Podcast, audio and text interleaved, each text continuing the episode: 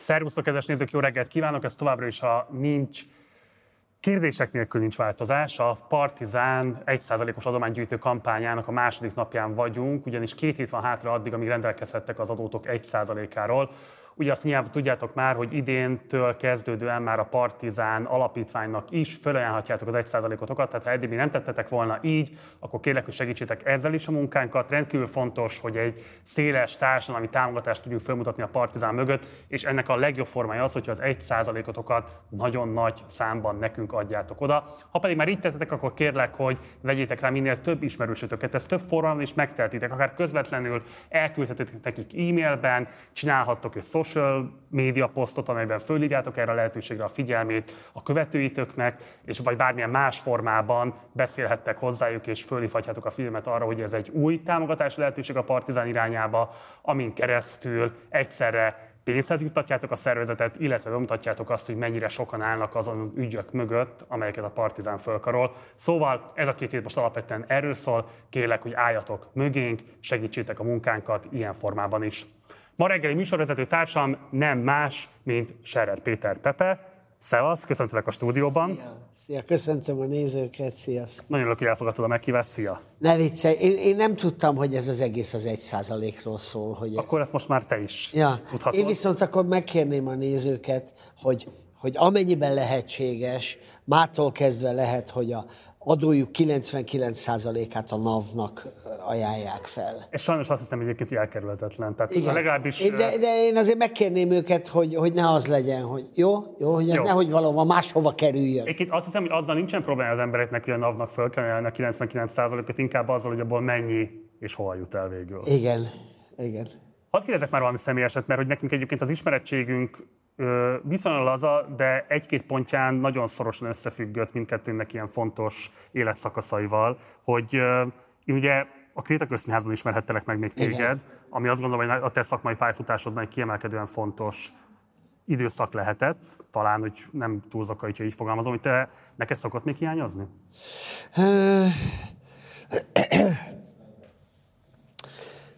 Szerettem ott, főleg az elején, Hát fura ez, fura, fura. Látod, ez egy érdekes kérdés. Amit Mire miért mentem a, rögtön a legelején?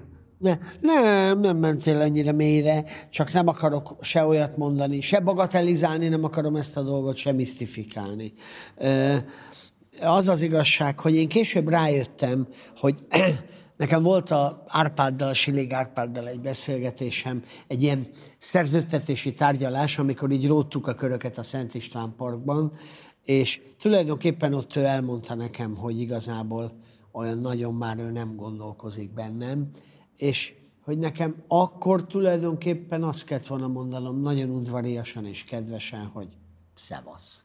De de mivel nagyon szerettem a társulatot, szerettem az előadásokat, és nagyon-nagyon szerettem utazni az előadásokkal, és rengeteget utaztunk, bejártuk az egész világot, és ez színházzal utazgatni az egy klassz dolog. Ez egy kicsit, kicsit opportunista módon tulajdonképpen ott maradtam még két évet.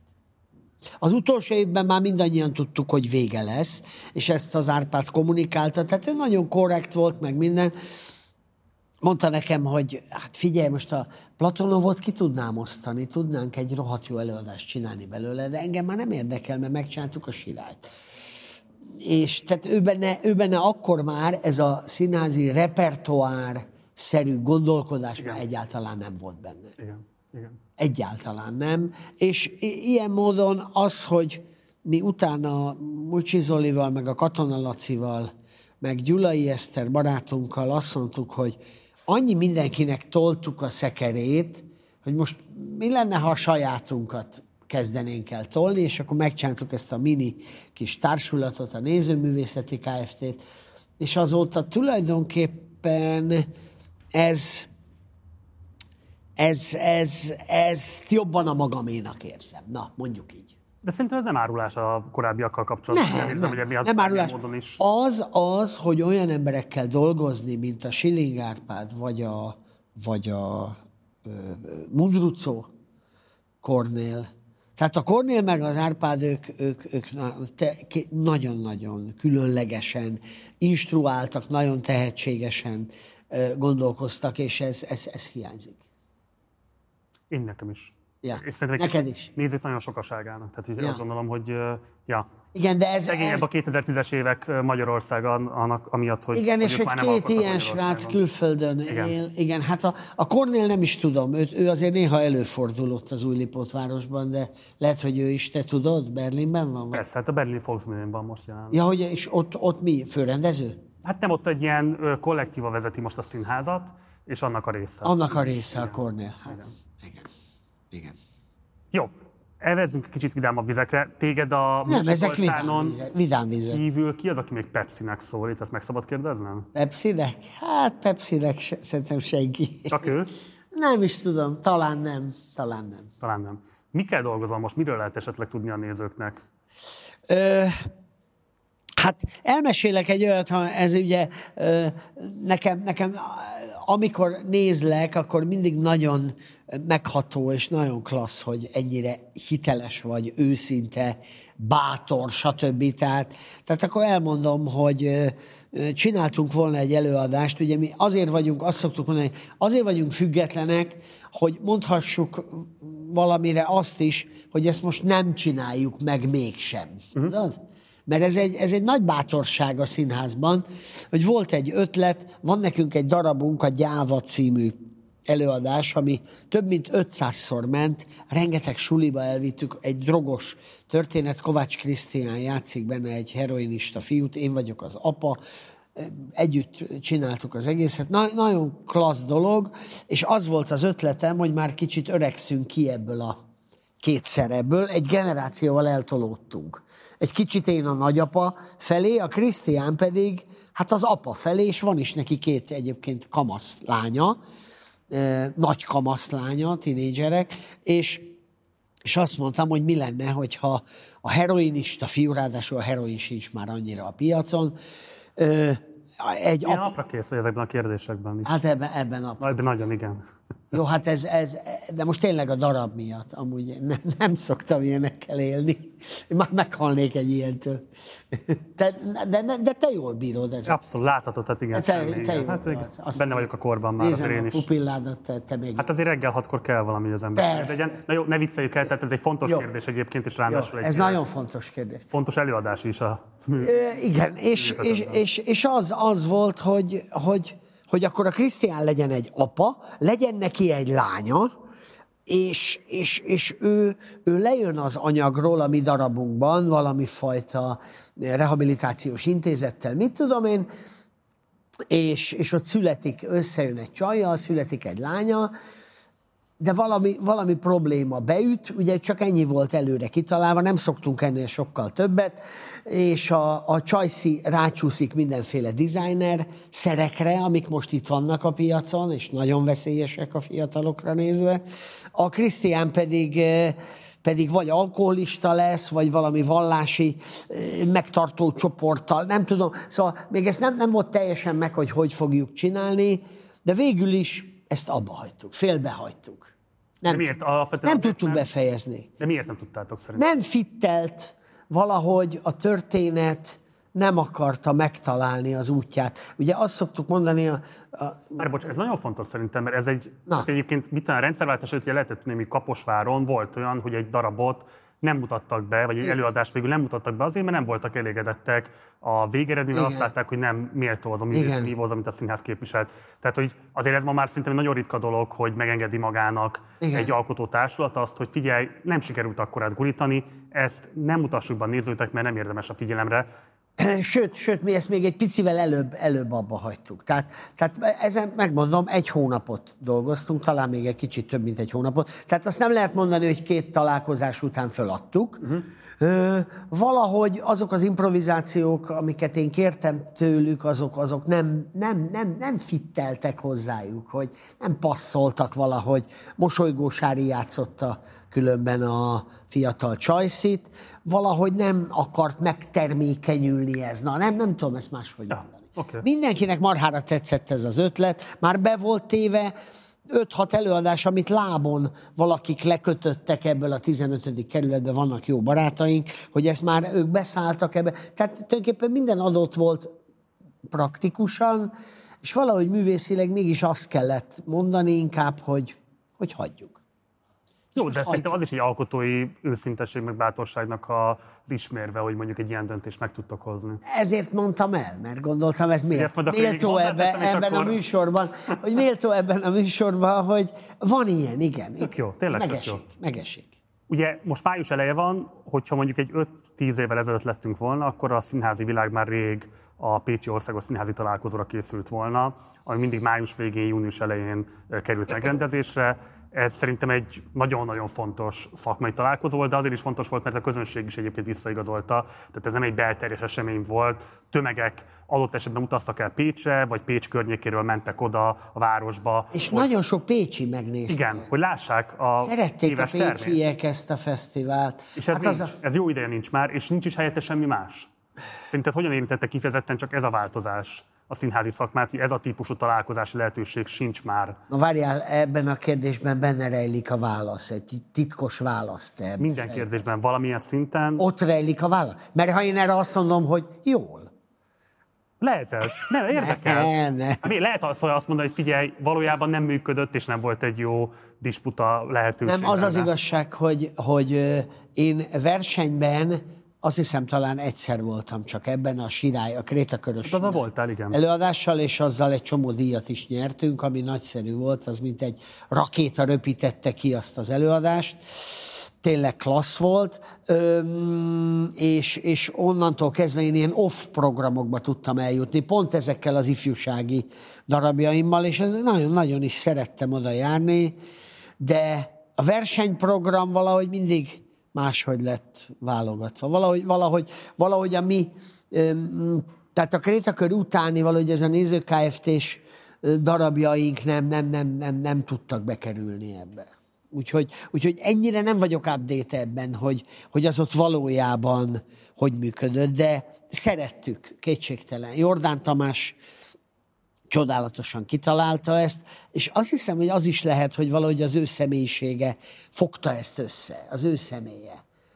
Hogy ahogy, ahogy a Merlin színházat, vagy ahol a, ahogy a Nemzetinek azt az időszakát, tehát a Tamás egy nagyon különleges ember, és ez, ez az egész hozzá kapcsolódott. És akkor zárjuk le egy elismeréssel a színházi blokkunkat. A hétfőn volt a 400. előadás a Nézőművészeti Főiskolának. Igen. Ez csak, hogy egy kicsit így kontextusba helyezzük, én ezt még kamaszként láttam. Tehát én szerintem Igen. elsős gimnazista láttam, amikor először láttam ezt az előadást. Most hanyadikas vagy? Most már szerencsére túl vagyok a gimnáziumon, Ja, mert vagy. rájnám a körmet, hiszen mi van ma, matek érettségi. Érettségi. Igen. Neked azzal kapcsolatban traumatikus élményeid vannak, vagy te azt könnyen vetted azt a kanyart? Az érettségit? Kifejezetten a Hát, matek érettségit. Figyelj, én egy, én egy matek fizika tagozatos osztályba jártam.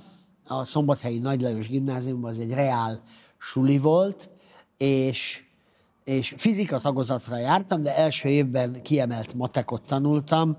Én, én nem, nem olyan nehezen érettségiztem le, ötösre érettségiztem, azt meg tudtam írni. Mm, az érettségi, ne, nem tudok úgy emlékezni, képzeld az érettségére, mert ugye én azóta elvégeztem a, a BME-t, a Műszaki Egyetemet, és ott minden egyes vizsgaidőszak olyan brutálisan nehéz volt, és annyit kellett, még ha nagyon keveset akartál tanulni, akkor is rengeteget kellett tanulni, és készülni, és házi feladatokat írni, beadandókat, stb., hogy, hogy az, az minden fél év egy, egy komplett érettségi volt. De valahogy ez egy kicsit törölte az érettségi izgalmát. De azt tudom, hogy én gimiben izgulós voltam. Igen? Igen, mentem be reggel, és mindig volt, sokszor volt egy kis ilyen gyomor görcs bennem, hm. hogy most, most mi lesz, hogy lesz.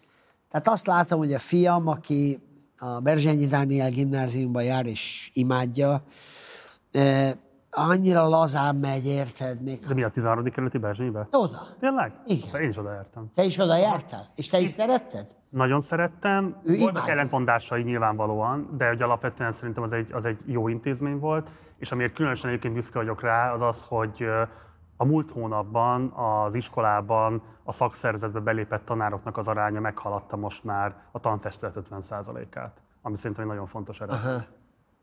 Az egy nagyon fontos ja. eredmény. És akkor kicsit a szakszervezet vonaláról tovább menve, ugye Hollywoodban tart az írósztrájk, igen, nem, nem, nem, nem, emögött nem én vagyok. A mögött nem te vagy? Nem, nem. És nem. miért nem? Ez egy jó kérdés. Tehát, hogy szerintem ugye azért is érdekes erről beszélni, mert mindenki csak arról szokott ilyenkor értekezni, hogy hát leállnak majd a streaming oldalak, meg kevesebb lesz a tartalom, meg hogyan fognak a late night show szünetelni azért, hogy, Igen. hogy, hogy hát ilyenkor ugye részben szolidárisak is a sztrájkolókkal, részben meg ugye nem tudnak igazából újabb adásokat készíteni, mert hogy nincsen, aki megírja nem a poénokat.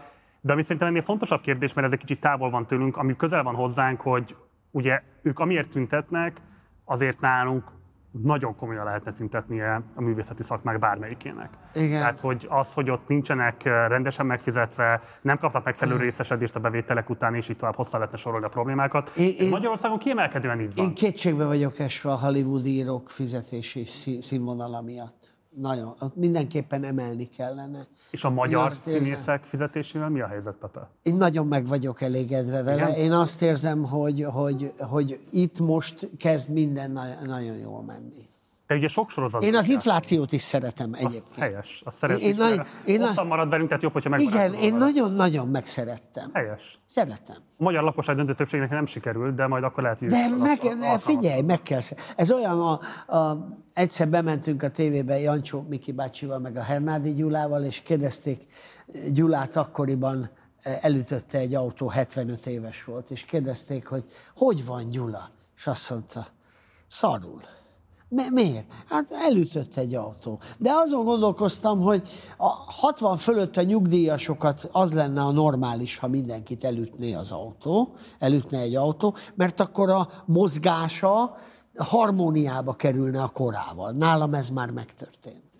Wow. Uh, jó, uh, visszatérve egy pillanatra a színészek fizetésére, te több sorozatban is szerepelsz. Igen. Ez hogy működik Magyarországon? Ti kaptok bármifajta rengeteg, rengeteg pénzt kapunk. Ne. Az utójátszásokból? Nem. A, ez úgy van, úgy van, hogy Erre, bocs, amennyire... Gázsit kapsz, és azon kívül semmi ást? A, a kereskedelmi eh, televíziónál, ahol én vagyok, nem tudom, szabad mondani a nevét? Bármit szabad mondani. Az RTL-nél, ugye én ott voltam hat évadban, sorozatokban, és ott, ott nincs jogdíj. Nincs, nincs, nincs ismétlési jogdíj. Wow. De az M1-en, a, tehát a közszolgálati televízión ott van. Tehát, hogyha te neked volt szerencséd valamilyen magyar televíziós tévéfilmben, kis minisorozatban, ilyesmiben, például most mondok egyet, nekünk volt egy ilyen vicces, ilyen szitkom-szerű, improvizációs szitkom a Rudolf Péterrel, meg Nagy Kálózi Eszter, mit tudom én, mindenből egy van címmel, egy ilyen nézők előtt felvett élőben improvizációs dolog, arra például van jogdíj. És nyomorúságos, szimbolikus, vagy szemmel is jól látható. Hát mit, mi, mi, te mit nevezel, mit nevezel szemmel jól láthatónak? Mi az az összeg, amire te azt mondod jogdíjnál? Hát nem tudom, mik a gázsik, de mondjuk azt mondom, tehát ami, ami mondjuk így nem csak arról szól, hogy ki akarják pipálni, hogy adtak jogdíjat, hanem azt mondod, hogy egy tisztességes juttatás ahhoz képest, tehát, hogyha te, hogy ők az újrajátszásból milyen bevételeket tesznek szer. Ha te az újrajátszásból kapsz évente 2-300 ezer forintot, az neked szemmel látható? Ez hány rész után mondjuk? Vagy hány műsoróra után? Hát ö, olyan talán 12-15 rész lehetett ez. De uh-huh. ezt sokat görgették egy időben. Tehát ez évente. És ezért már nem csinálsz semmit. Uh-huh. Hát nem, nem, ebből nem lehet meggazdagodni, ez egy ilyen kis talált pénz, ami, ami, ami de én nagyon, én az EI-vel egyébként nagyon meg vagyok az elégedve. Előadóművészeti jog, jogdíj iroda, jog, jog, jogvédő, jogvédő iroda, igen, és ők, ők nagyon ráfeküdtek arra, még ilyen is van, hogy magánmásolási díj, például ha ö, te bejelented, hogy milyen hangos könyvet csináltál, akkor, hogy abból mennyi fogyott el, stb. ezek után is hm. Kipréselik valahogy a jogdíj részét, és akkor abból valamennyit neked adnak. Szerintem ez olyan, hogy ha, ha valaki mondjuk egy ilyen szomszédokban, vagy egy ilyen komolyabb, komolyabb M1-es sorozatban, tudod, szerepelt, a munkaügyekben, például a Zoli, az, az már egy komolyabb tétel kell, hogy legyen. Én úgy gondolom. A művész szakmában Magyarországon téma az, hogy milyen típusú dolgozói megmozdulások vannak, akár a tengeren túlon, akár Hollywoodban, akár bárhol másutt? Tehát most a sztrájkra gondolsz? Igen. Tehát az írósztrájk az téma. Hát az írósztrájk. Hát én, én inkább azt mondanám, hogy ami, ami nekem nagyon erősen megmaradt, az az, hogy Rajkai Zolinak volt egy, egy olyan kezdeményezése, Igen. hogy a szinkronok díját emeljük fel közösen. És ne, nem lehetett összehozni itthon. Pedig, pedig a szinkronok tényleg nem fizetnek túl jól, véleményem szerint. Az biztos, hogy nyomorúságos, azt merem állítani nem, nem az én fizet... alapján. Hát nem, nem, e, nem. Én erre sem mondom. Nem szabad, nem szabad. Pozitívabbnak kell lenni, Marci. Pozitívnak. Be- bele kell állni, nagyon, jó, nagyon, nagyon jól csinálod, akartam épp mondani, hogy klassz. De, de pozitívabbnak. Nézd meg, süt a nap, csodálatos. Nézd, és még megy a villamos, ezt tudod, mit jelent, hogy még van áram. Látod? Nézd meg. Jó, hát ez, ezt nem úgy tolják, nyilván Karácsony hogy ezt ti toltátok ide be? Szerencsére még nem, nem. tehát ennek Karácsony Gergely nyilván kiemelten örül, de mondjuk nyilván ti is kiemelten örülnétek annak, hogyha mondjuk érted, tisztességesen megfizetni. Tehát mondjuk, nem tudom, vannak olyan mozifilmek, amelyek több százmilliós, akár milliárdos bevételt is tudnak termelni, és ráadásul a mozifilmeket most már döntően szinkronnal tolják. Egyébként szerintem ez egy probléma, jó lenne, hogyha eredeti hanggal is legalább annyira hozzáférhető lenne a filmtermés. Ez egy zárójeles kérdés. Ha már a, streamek, a streamelt csatornákra, amikor felkerülnek, akkor, akkor mind, a kettőt választhatod Igen, át. de mondjuk moziban, vagy moziforgalmazásban ez kevésbé hozzáférhető, Ö... és tévében sem hozzáférhető. A tévében nem, mert, mert a tévében nekem azt mond, mondták, hogy nézd, őt ismerem. Szia! Hon Szia. Gábor, igen. Politikus, igen. Hon Volt, most meg már... Igen. Most itt sétál. Igen. Sétál. Kimegyünk sétálni egy picit? Nem, mert akkor nem tudjuk közvetíteni az adást. Jó, ó, tényleg, tényleg. Jó, Vannak jó. technikai követelmények. Jó. Szóval... Jó. Na, szóval, igen.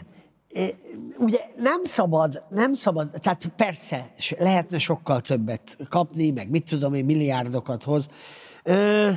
Magyarországon nem biztos, hogy hoz milliárdokat, mert Magyarországon a magyar piacra szinkronizálnak, érted? De. Itt is milliárdokat. Hát azért, hogyha megnézed... Te ezt tudod. Hát te, te, te moziforgalmazó vagy. Én nem vagyok moziforgalmazó, de hogyha megnézed a nyilvánosan elérhető adatokat, akár a moziforgalmazásban, akár a kereskedelmi tévék árbevételében, akkor láthatod, hogy alapvetően azokból a filmekből, meg azokból a sorozatokból, amelyeket egyébként ezek szinkronosan adnak. Most lehetne arról vitázni, hogy jó a szinkron, nem jó a szinkron, ezt tegyük félre, ez most nem egy megnyitandó kérdés.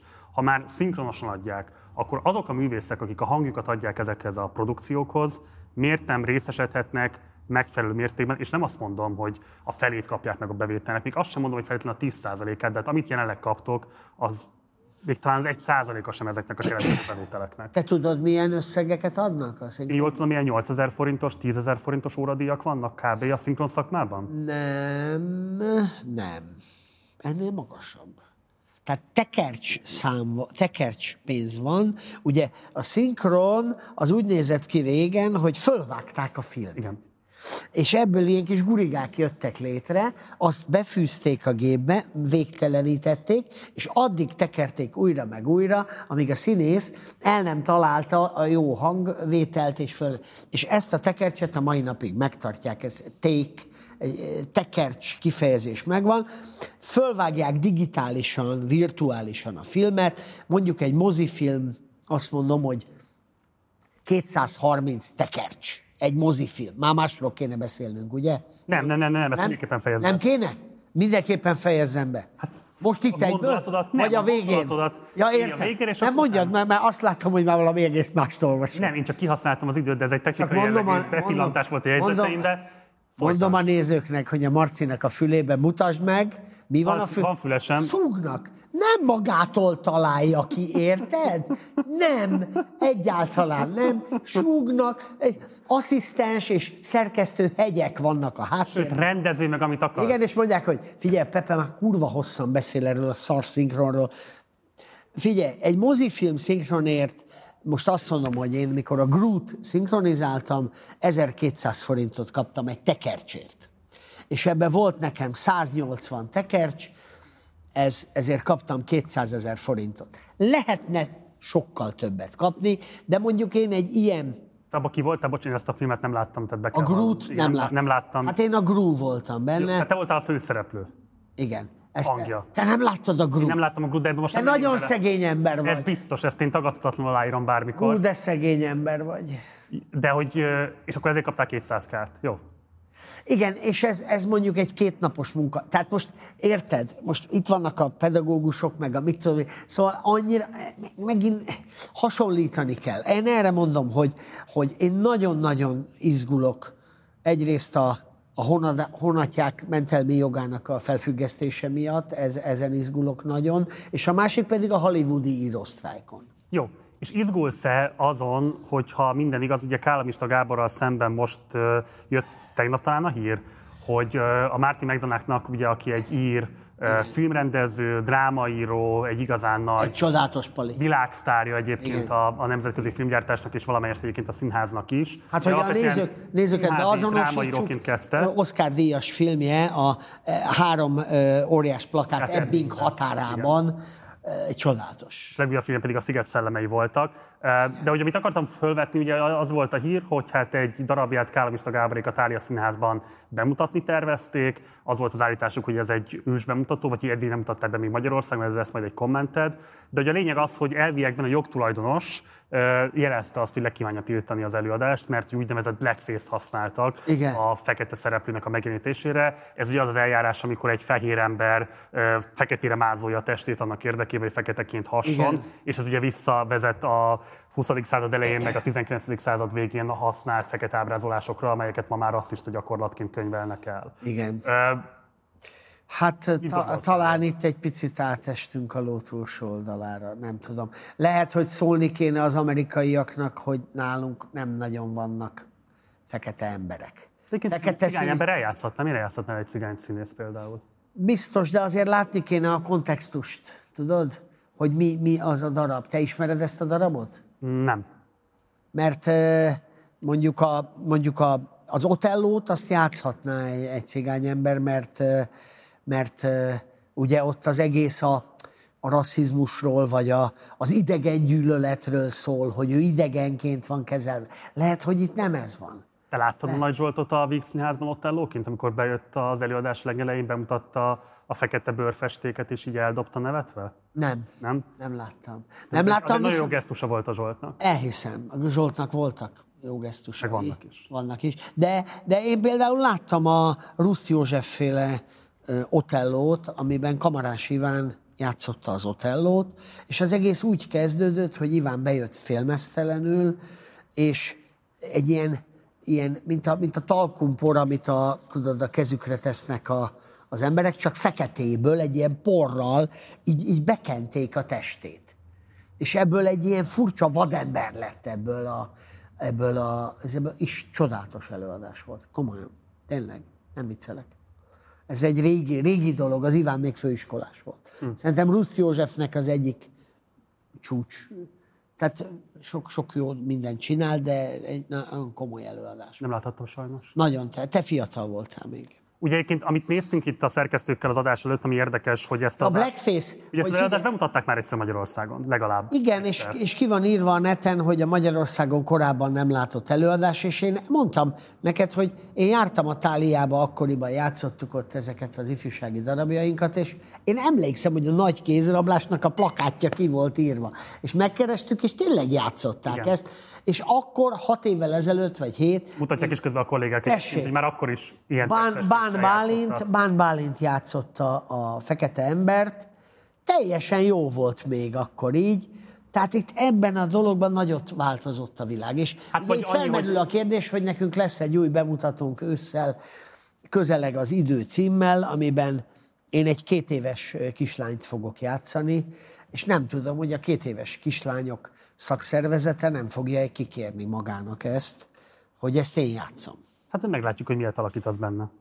Nem, nem, hát ugye ez, ez, ez, ez, hát egy színész, érted? Szóval Jó, de bocs, tehát azért szerintem megalapozottan felvethető az, hogy a Kálmista Gábort az ilyen típusú kampányfogások nem idegenek, tehát azért ezt láttuk például legutóbb az elkurtuk esetében is, amikor körbehakniszta a magyar médiát azzal, hogy őt letiltotta a nemzetközi ö, film ö, terjesztő hálózat magyarországi. le? Hát nem, hát ugye a, a- Buda Andrea, aki a Cinema City-nek a kommunikációs vezetője, bemutatta azt, hogy pont ugyanolyan vetítési lehetőségeket adtak a filmnek, mint bármi másnak, és nincsen semmifajta cenzúra, és aztán több mint százezer ember meg is nézte a filmet. Szóval, hogy ilyen szempontból azt gondolom, hogy a Kállamista Gábornak vannak ilyen marketing fogásai, hogyha szeretne a nyilvánosság előtt megjelenni, és hát láthatóan a nyilvánosság meghagyja magát meghekkelni Kállamista Gábor által, most újra a Blackface kapcsán. A, azt akarod mondani, hogy itt most üzenjük azt a nézőknek, hogy ettől még ne vegyenek jegyet erre. Ettől még nyugodtan vegyenek jegyet, csak ne gondolják azt, hogy föltétlenül be, egész biztosan a jogtulajdonos jelzését látjuk itt, és nem pedig egy marketingfogásnak vagy, na, vagyunk mindannyian az áldozatai. Inkább vegyetek ránk jegyet, ugye? Akkor ezt akartad mondani. Egyébként a nézőművészeti előadásait nézzék. Mit nézhetnek mondjuk most ebben a hónapban? Mit ajánlanál? Ó, hát nagyon sok minden van.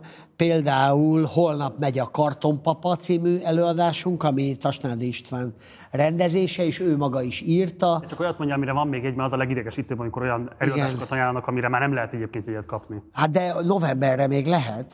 Ezt most esküdő, hogy addig már nem lehet nézni előadást? Nem, viccelek, nem tudom. Fogalmas nem, nem néztem. egy előadást? Nem néztem, nem néztem. Hát nem, nem, ugye, ugye én bemegyek, játszom. Ha nincs tele, akkor is lejátszom. Én, én olyan vagyok, hogy ha nincs tele, akkor is lejátszom. Jó, akkor azt az egy előadást mondd meg, ami szerinted jelenleg a repertoárodból a legizgalmasabban mutatja be a színészetedet, és szeretnéd, hogyha tömegek jutnának erre, és adnának neki egyes. Ilyet nem mondok, hanem Ugyan, nem inkább azt ilyet? mondom, azt mondom, de mondok egyet, de azt mondom, ami nekem a koromnál fogva, a karantén miatt, és az egész a betegségekhez való viszonyulásom miatt nagyon fontos, és az írója miatt, ez a Karintinak az utazás a koponyám körül, című kisregényéből csináltunk egy egy három szereplős darabot, amiben Karintit én játszom, de van egy zongorista, Marton Robert személyében, és Bőmarankát, és egy énekesnőt egyszerre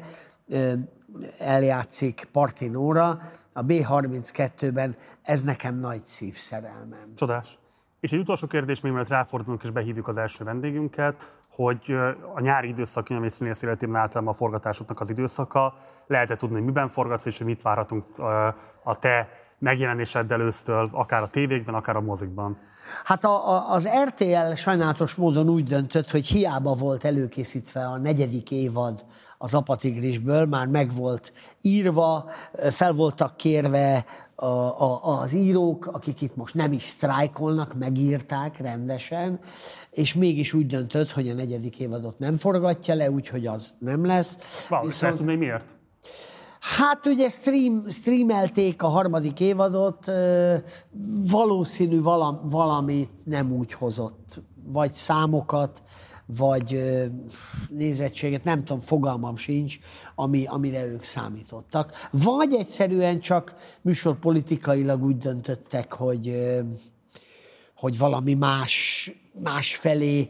Ugye ez, ez, ez az apatigris azért ez egy ilyen, hogy mondjam, maga a téma, egy család, egy, lehet, hogy extrémebb dolgokat fognak csinálni, nem tudom, nem tudom, hogy mi az oka. A Tehát pontos... Volt egy előkészített forgatásod, de az akkor... Volt egy előkészített forgatás, ami, ami, ami most nem lesz, viszont uh, van... A sorozatrajongó is most tudják meg, hogy jól értem, hogy Igen. ezek szerint ez mostantól itt már most. Itt most a sorozatrajongóknak ezt, ezt, ezt megmondtuk, de hát az ismétléseket meg lehet nézni, azért jó, mert abból se kapunk jogdíjat. Igen. Jó? Na, és akkor a, a Vékes Csaba barátom, aki egy megnevettettelek. Abszolút, de már először, hát most nem, hát élvezetes műsor. Legalábbis nekem biztos azt. Jó, nagyon örülök. Oda néz, hogy mennek a villamosok. Nagyon tetszik. Nézd meg, fa... de az, Szia! De az, különösen... de az összes volt osztálytársam itt van. Nézd. De az különösen, mert hogy te a tévében nézed, hogy a melletted elhúzó villamos látványa. Nagyon tetszik. Nagyon. Na, gyorsan, mit forgatsz még? Mondd el gyorsan. nem mondom gyorsan. Gyorsan nem mondok. Akkor mond közepesen. Közepesen, gyorsan. lassan. Igen? Jó? Na, szóval majd öreg, majd, majd tovább itt leszünk, most érted? Egyszer behívtál, most már rábasztál. ja, szóval Vékes Csaba barátom, ő egy színész, író, csodálatos forgatókönyveket jegyez, például a Szia Életem című filmnek is ő írta a forgatókönyvét, és a társrendezője is ő, amit már együtt fejlesztettünk, együtt castingoltunk, szóval több mindenben, színházban is dolgoztunk együtt, Csaba is Franciaországban él, nem messze a süsőjék, sillingektől egyébként, és volt egy új ötletünk, amivel elkezdtünk először forgatókönyvírói pályázatra, aztán végül is most ott tartunk ezzel, hogy már, már lezártuk a gyártás előkészítési pályázatot, amit megkaptunk pénzt, azt el is költöttük, felhasználtuk, megcsináltuk, megvan a komplett szereposztás, a komplett stáb, kész a teljes, véglegesen elfogadott forgatókönyv, és arra várunk, hogy az NFI ennek zöld utat adjon. Ez egy gombfocis történet, van egy megszállott gombfoci csapat, akiknek semmi pénzük nincs, és, és valahogy ki akarnak jutni az EB-re. Én lennék a fő gombfocis, Kálmán, nem tudom, mit szabad mondani, hogy ne spoilerezzek. Ennyit. Szerintem nagyon klassz. Ennyit szabad. Ja, nem, azért, mert te már mennél tovább. Nem azért, nem, igazából Elmegye. védeni akarlak, mert hogy ja. ha NFI döntése vártok, akkor szerintem itt fejezzük be ezt a kérdésnek a tárgyalását. Ja. Mert hogy mondjam, meg sem szabad. fogom kérdezni tőled, hogy milyen esélyeket látsz hogy ezt az NFI jóvá hagyja, hagyja jóvá. Reméljük, ja. hogy nem abba a trendbe fog illeszkedni ez a film is, mint kb. minden magyar film, amit az utóbbi időben lehetett hallani, hogy leállítottak kapjátok meg a pénzt, készüljön el a film, azt remélhetőleg sokunknak a szórakozását tudja majd szolgálni. Hívjuk be az első vendégünket. Gyors vagy, Marci, gyors vagy. Hát próbálkozom. Igen. Mert hogy nem volt véletlen, hogy a Pepének ennyire fölkeltette az érdeklődést itt az itt elhaladó villamosok mindegyike, mert az első vendégünkkel kifejezetten a kötött pályás közlekedésről és úgy általában a közösségi közlekedés kérdéséről fogunk majd beszélgetni Budapest vonatkozásában, de valamelyest érintve az országos kitekintést is. Hamarosan érkezik Gyöngyösi Máté közlekedési aktivista. Előtte azonban nézzünk meg a vasutak és a közlekedés általános állapotáról egy rövid bejátszást.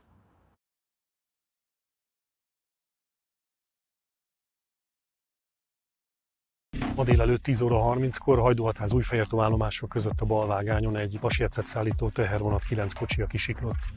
A 9 kocsi a vasúti pályára, illetve a mellé borult és súlyos károkat okozott. Személyi sérülés szerencsére nem történt, azonban a vasúti pálya mindkét vágányon járatatlan lett, és a felső vezetékben is jelentős károk keletkeztek. A budapestieknek kell dönteniük arról, mi legyen a láncít sorsa. A tények, adatok alapján a láncít felújítása óta bármi meglepő is, de csökkent Budapesten a torlódások mértéke, és csökkent a budapesti hidak összforgalma is. A szakmai érvek tehát világosak. Gyorsabb buszok, kevesebb dugó, zöldebb terek, hatékonyabb hálózatok és kisebb környezeti terhelés. Menesztette a MÁV vezetőségét Lázár János. Erről elsőként az m írt. A közlekedési miniszter azt közölte, a politika helyett az új piaci tudásnak ad elsőbséget. Május 1-től átalakul a vasúttársaság és a volánbusz irányítása is. A bíróság ma ismét megsemmisítette a déli körvasút környezetvédelmi engedélyét. Ez az új vasútvonal a kínai hitelből épülő Budapest-Belgrád vasútvonal teljes teherforgalmát vezetné keresztül Új-Buda igencsak sűrűn lakott központi részén. Ennek az a célja, hogy a személyvonatok sűrűbben tudjanak közlekedni, a budapesti elővárosok között, eh, akár ért Székesfehérvár felől, akár mondjuk Gyömrő, vagy Maglód, vagy Monor felől, vagy Gödöllő felől Budapestre. Eh, ezzel 60 ezer utas tudna nyerni a vasút, ennyi, ennyien használnak itt a járatokat, naponta 12 ezer órát spórolnának meg az utasok azzal, hogy itt közlekednek, és hogy a polgármester úr környezeti agájaira rátérjek, 100 ezer kilométernyi autóval megtett utat spórolnánk meg Budapesten és az agglomerációban azáltal, hogy ez a vasútfejlesztés elkészül.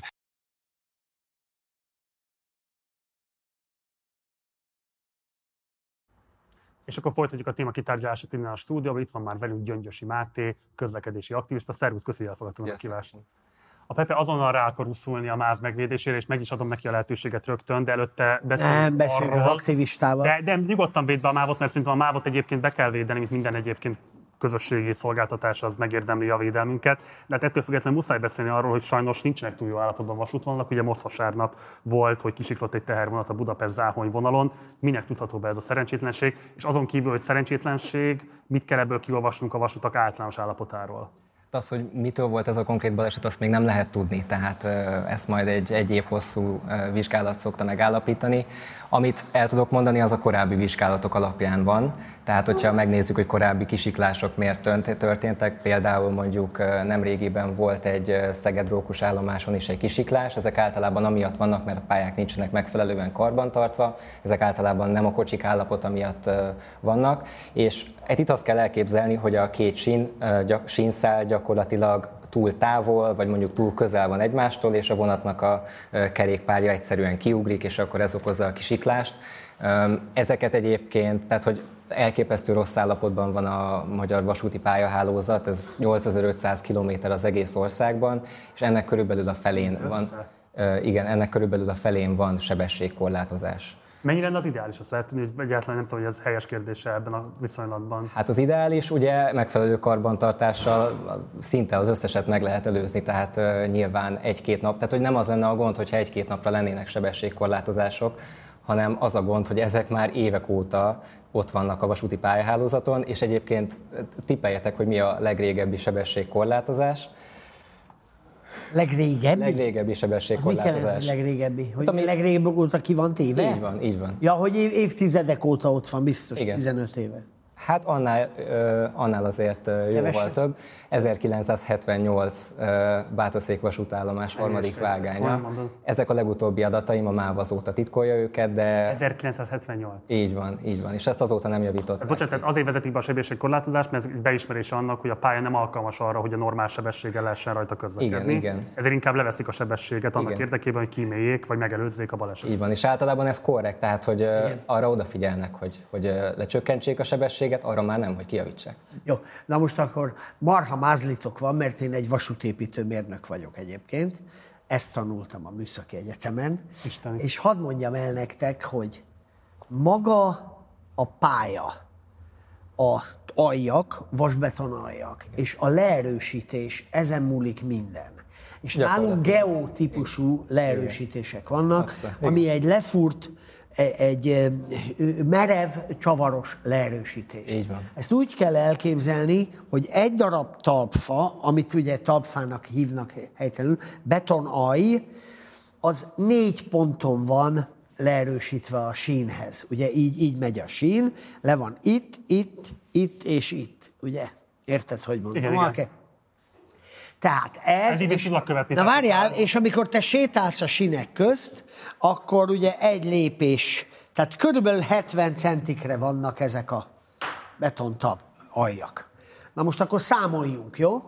Tehát 70 centinként van négy darab leerősítés, az azt jelenti, hogy egy kilométeren, ugye, tehát e, e, 10 méteren van körülbelül e, 15, 15 darab aj.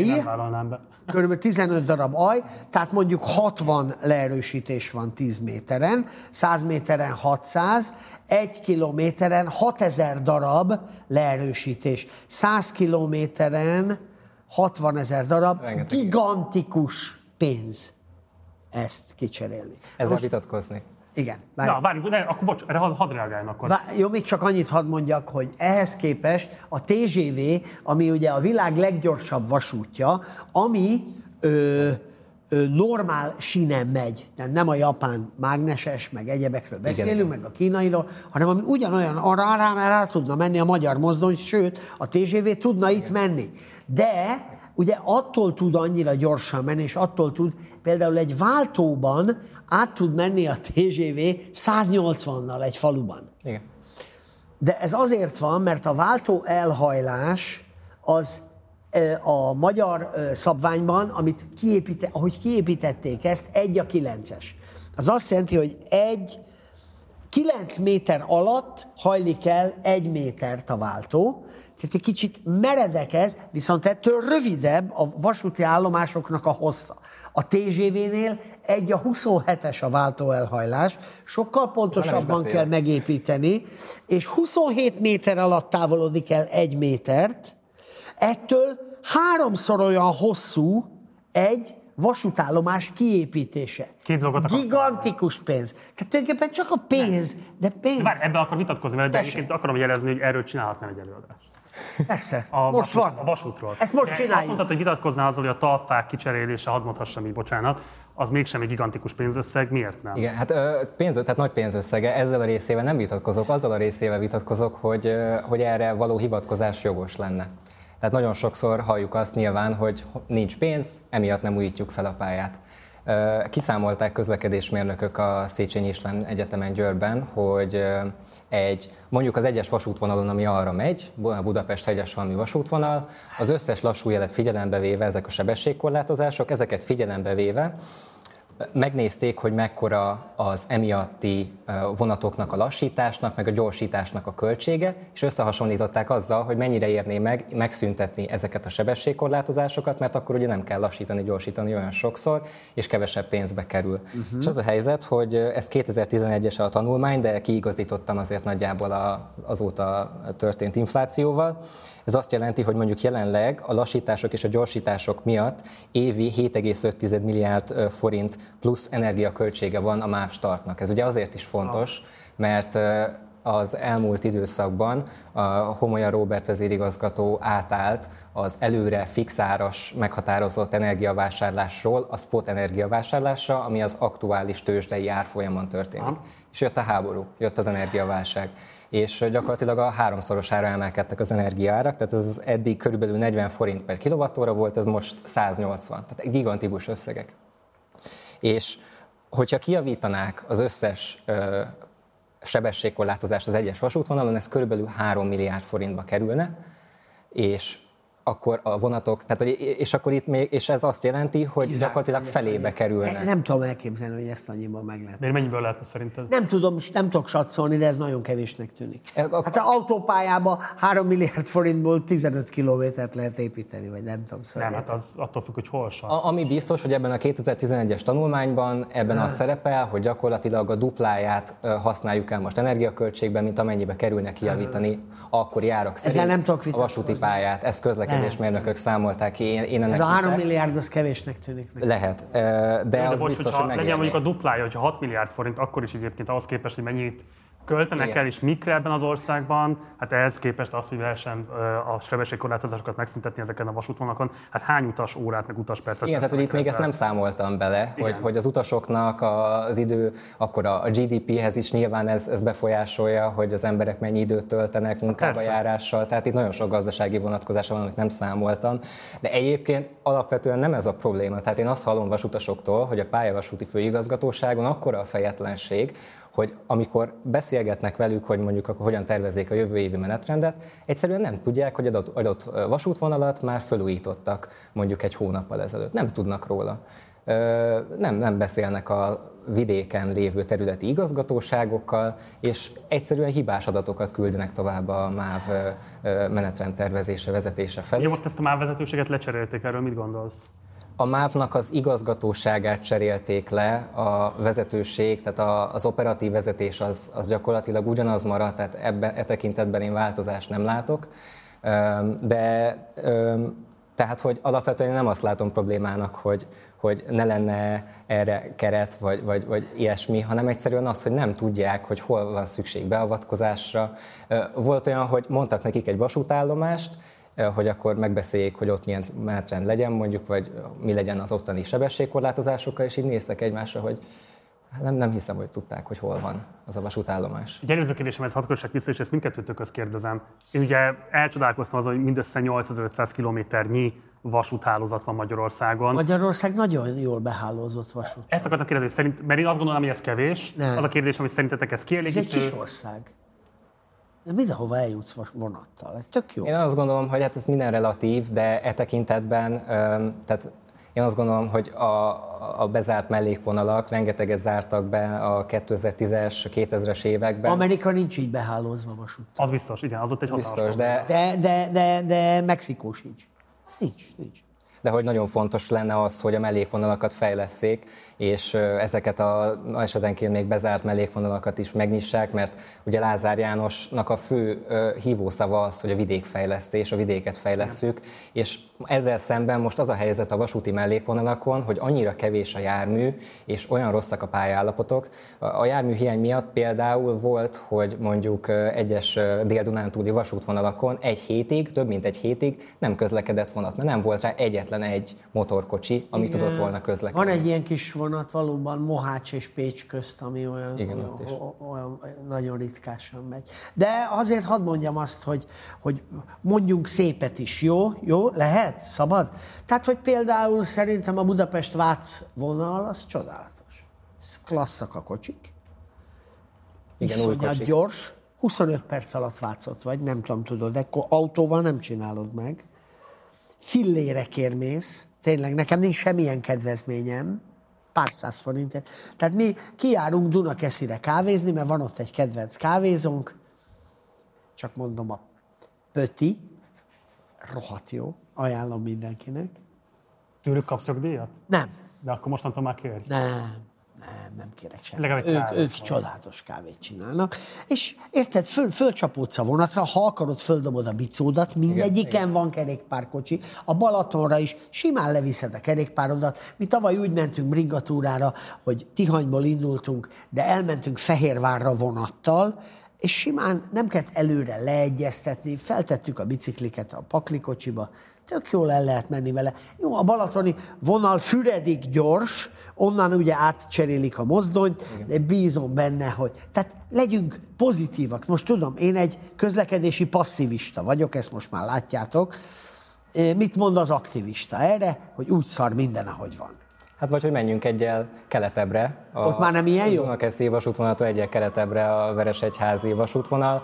Aha. 60-as, 40-es esetenként még ö, alacsonyabb sebességkorlátozások Aha. vannak, és ugye ez Lehet, egy... lehet, ezzel nem vitatkozom, lehet, hogy igaz. Ez nagyon nagy a szórás, ö, és egyébként azt még nagyon fontos megemlíteni, hogy, a, hogy az, e- ha az egész országot nézzük, akkor a jövő évi menetrendben terv szerint például Szegedre 13 perccel lesz hosszabb az út, Miskolcra 7 perccel lesz hosszabb az út, amellett, hogy nemrég újították fel a Budapest 60 vasútvonalat, tehát ezt kapják az utasok két évi pótlóbuszozásért. Hogy felújítanak valamit, vagy miért? A pótlóbuszozás a felújítás volt, a hosszabb menetidő a karbantartás hiánya figyelj, miatt. Figyelj, hát most vagy felújítanak, akkor nincs pótlóbusz, érted? A vagy akkor döcög rajta, akkor nincs pótlóbusz.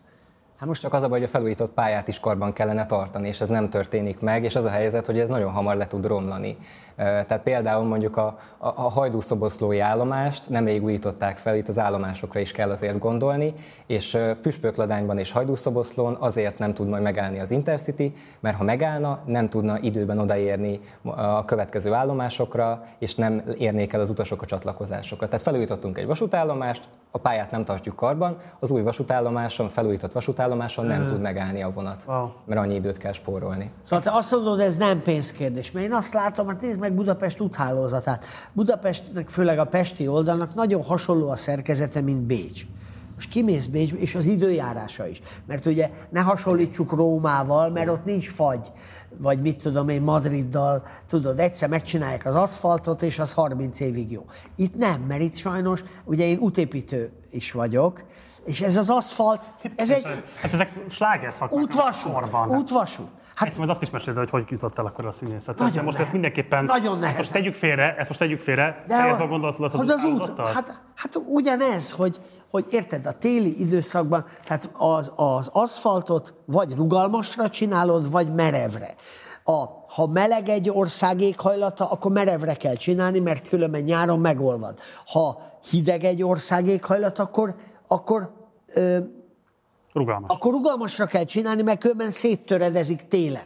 Magyarországon mind a kettő van, mert tud lenni rohadt meleg, és még mindig tud lenni mínusz 20 fok, amitől, érted, nagyon nehéz az aszfaltot erre a ezére megcsinálni. De mégis az vagy Bécsnek jobb az úthálózata. Szerinted miért? Hát többet költenek rá.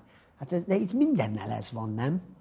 Mi egyedül az inflációra költünk, de az jó is. Az igen, abban abba világások vagyunk. még, még e, értem ezt az érvet, de még egy, érv, még egy ellenérv ezzel szemben az például, hogy a vasútvonalaknál ugye sokkal jobban föl lehet szedni a vasúti pálya elemeit, és át lehet rakni más helyre. Tehát például, amikor egy fővonalat, eh, ahol gyakran járnak a vonatok, felújítanak, karban tartanak, ott például, hogyha a betonaljakat, ami a sín alatt van, vagy a síneket kiszedik, igen. Át lehet tenni azt mellékvonalakra, kisebb forgalmú mellékvonalakra, és akkor ott lehet növelni ezzel a színvonalat. Tehát gyakorlatilag a meglévő vagyont is át lehet helyezni. És most a vasútállomások, a felújított pályaszakaszok mentén ott állnak halmokban ezek a pályaelemek, pályaelemek és nem teszi, nem, nem gondolják át, és nem teszik át mondjuk a mellékvonalakra. Persze, persze. Én, ugye nálunk a katonasságnál, én voltam egy évig katona, mindig, amikor ilyesmit csináltak, már mutogat, már látom, már mutogat, lejárt. De, de a színházban is így csinálod, hogyha valami jelzést kapsz a takarásból, akkor azt rögtön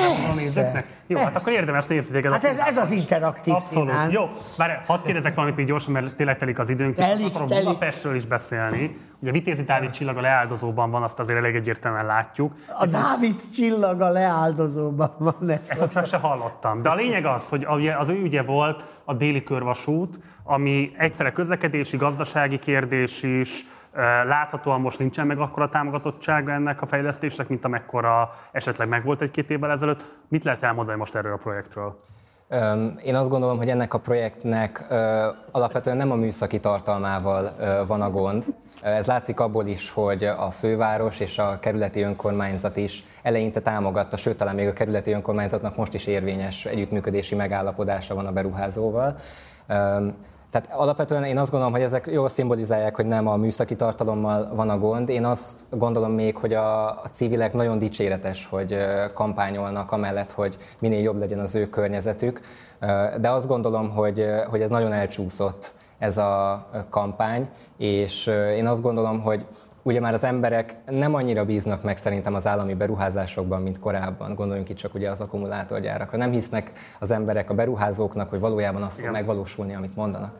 És ez a projekt szerintem ebben egy nagyon nagy kivétel. Tehát itt nagyon... Uh, Igazából, bocsánat, a kollégáim beadják azt az ábrát, amit ennek tőled kaptunk. Tehát nagyon sok, hogy mit látunk. Nagyon sok tanulmány készült uh, a környezetvédelemmel kapcsolatban, a, uh, nagyon sok tanulmány készült a közlekedési vonatkozásaival kapcsolatban, és itt például ugye a környezetvédelemmel kapcsolatos egyik ábra látható. Ez azt mutatja fölül, hogyha nem lépülne meg a zajvédőfal, akkor milyen lenne a környező házaknak, jobb oldalt ugye a Hamsavégi úti házaknak az zajterhelése, hmm. körülbelül olyan, mint most.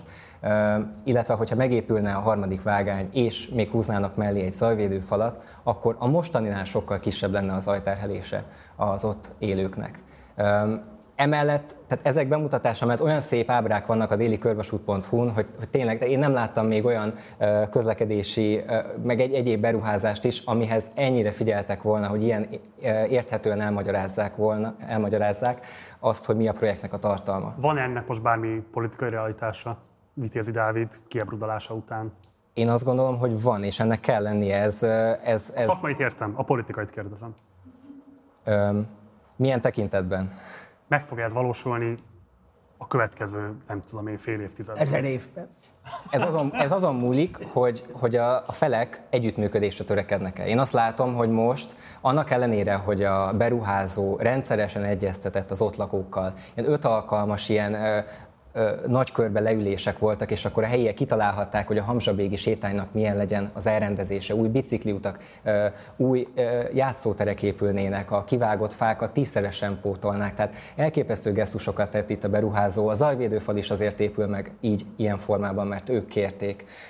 A beruházás, az építkezés azért lesz hosszabb, mert a lakók kérték, hogy minél kisebb zajterheléssel és porral járjon. Tehát nagyon sok kompromisszumot tett a beruházó, és én azt gondolom, hogy ez a különbség a, többi beruházáshoz képest, többi állami beruházáshoz képest, hogy ezért nem látni azt, hogy leülnének így a civilekkel, társadalmi egyeztetések is voltak. És, és azt gondolom, hogy... Most ez nagyon fontos szerintem, mert itt, itt valóban egy bizalmi kérdésről van szó, igen, és igen. valószínűleg nézik is feltétlenül önök, akik érintettek, és adott esetben lakója annak a körzetnek, és te most nyilvánvalóan alapvetően egy szakmai pozícióval beszélsz, de ki tudod jelenteni, hogy semmilyen üzleti érdekeltséged nincs a beruházó irányába, tehát hogy aki néz téged, az tényleg azt gondolhatja, hogy független hang vagy ebben a kérdésben, és nem vagy ilyen szempontból senkinek sem az agitátora. Sőt, ott lakom. Tehát, hogy, tehát a Hamzsabégi sétánynak az egyik kereszt utcájában lakom. Na akkor ezen túl óvatosan menj haza. Én minden nap érzékelem ennek a hatását.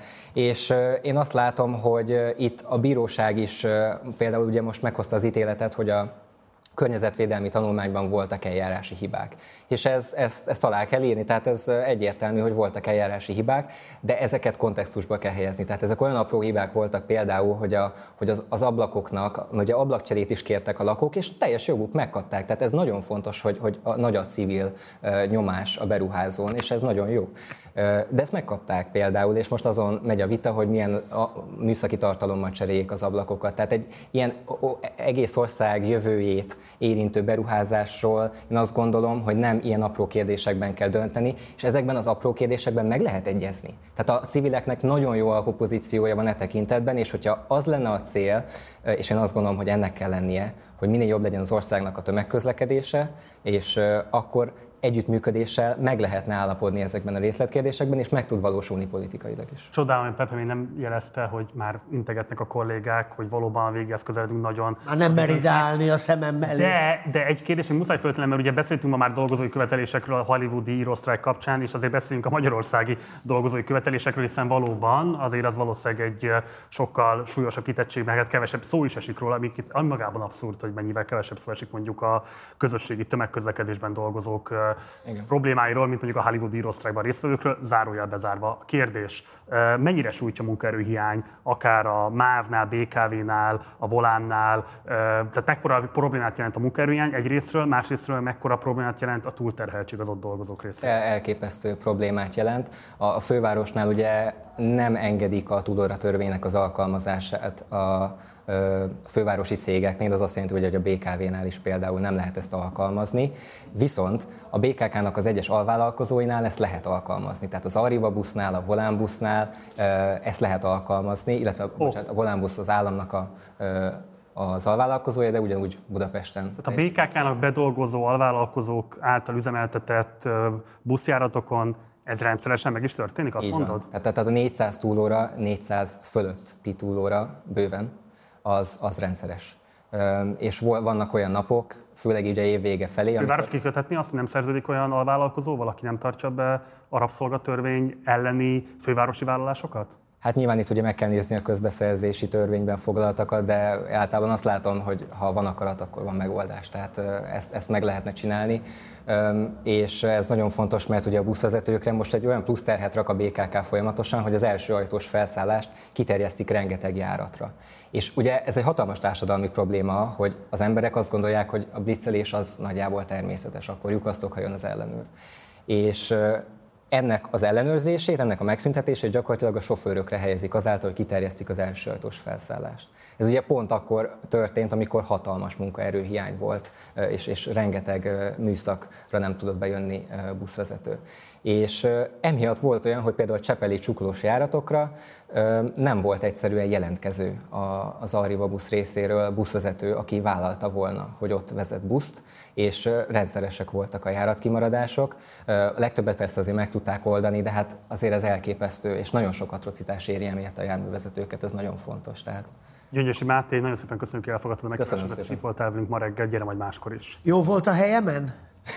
jó volt. Jó van, jó van, örülök. De jó helyen vagy, ne, ne is menj sehova, mert nem, a nem. kedvenc témáddal folytatjuk. Pepe rajongója az inflációnak, Pogácsa Zoltán kevésbé, most ő fog következni itt a stúdióban, akivel átbeszéljük azt, hogy mi áll az infláció mögött, egyáltalán várható-e az, hogy rövid távon ebben érdemi változás lesz, olyasmi, ami Pepénnek a kedvét szegi, a magyar lakosságnak meg esetleg a örömét, Nekem... hogy ez pontosan hogy néz ki, mindjárt elmondhatod, de előtte nézzük meg egy bejátszást, és aztán érkezik Pogácsa Zoltán. Jó.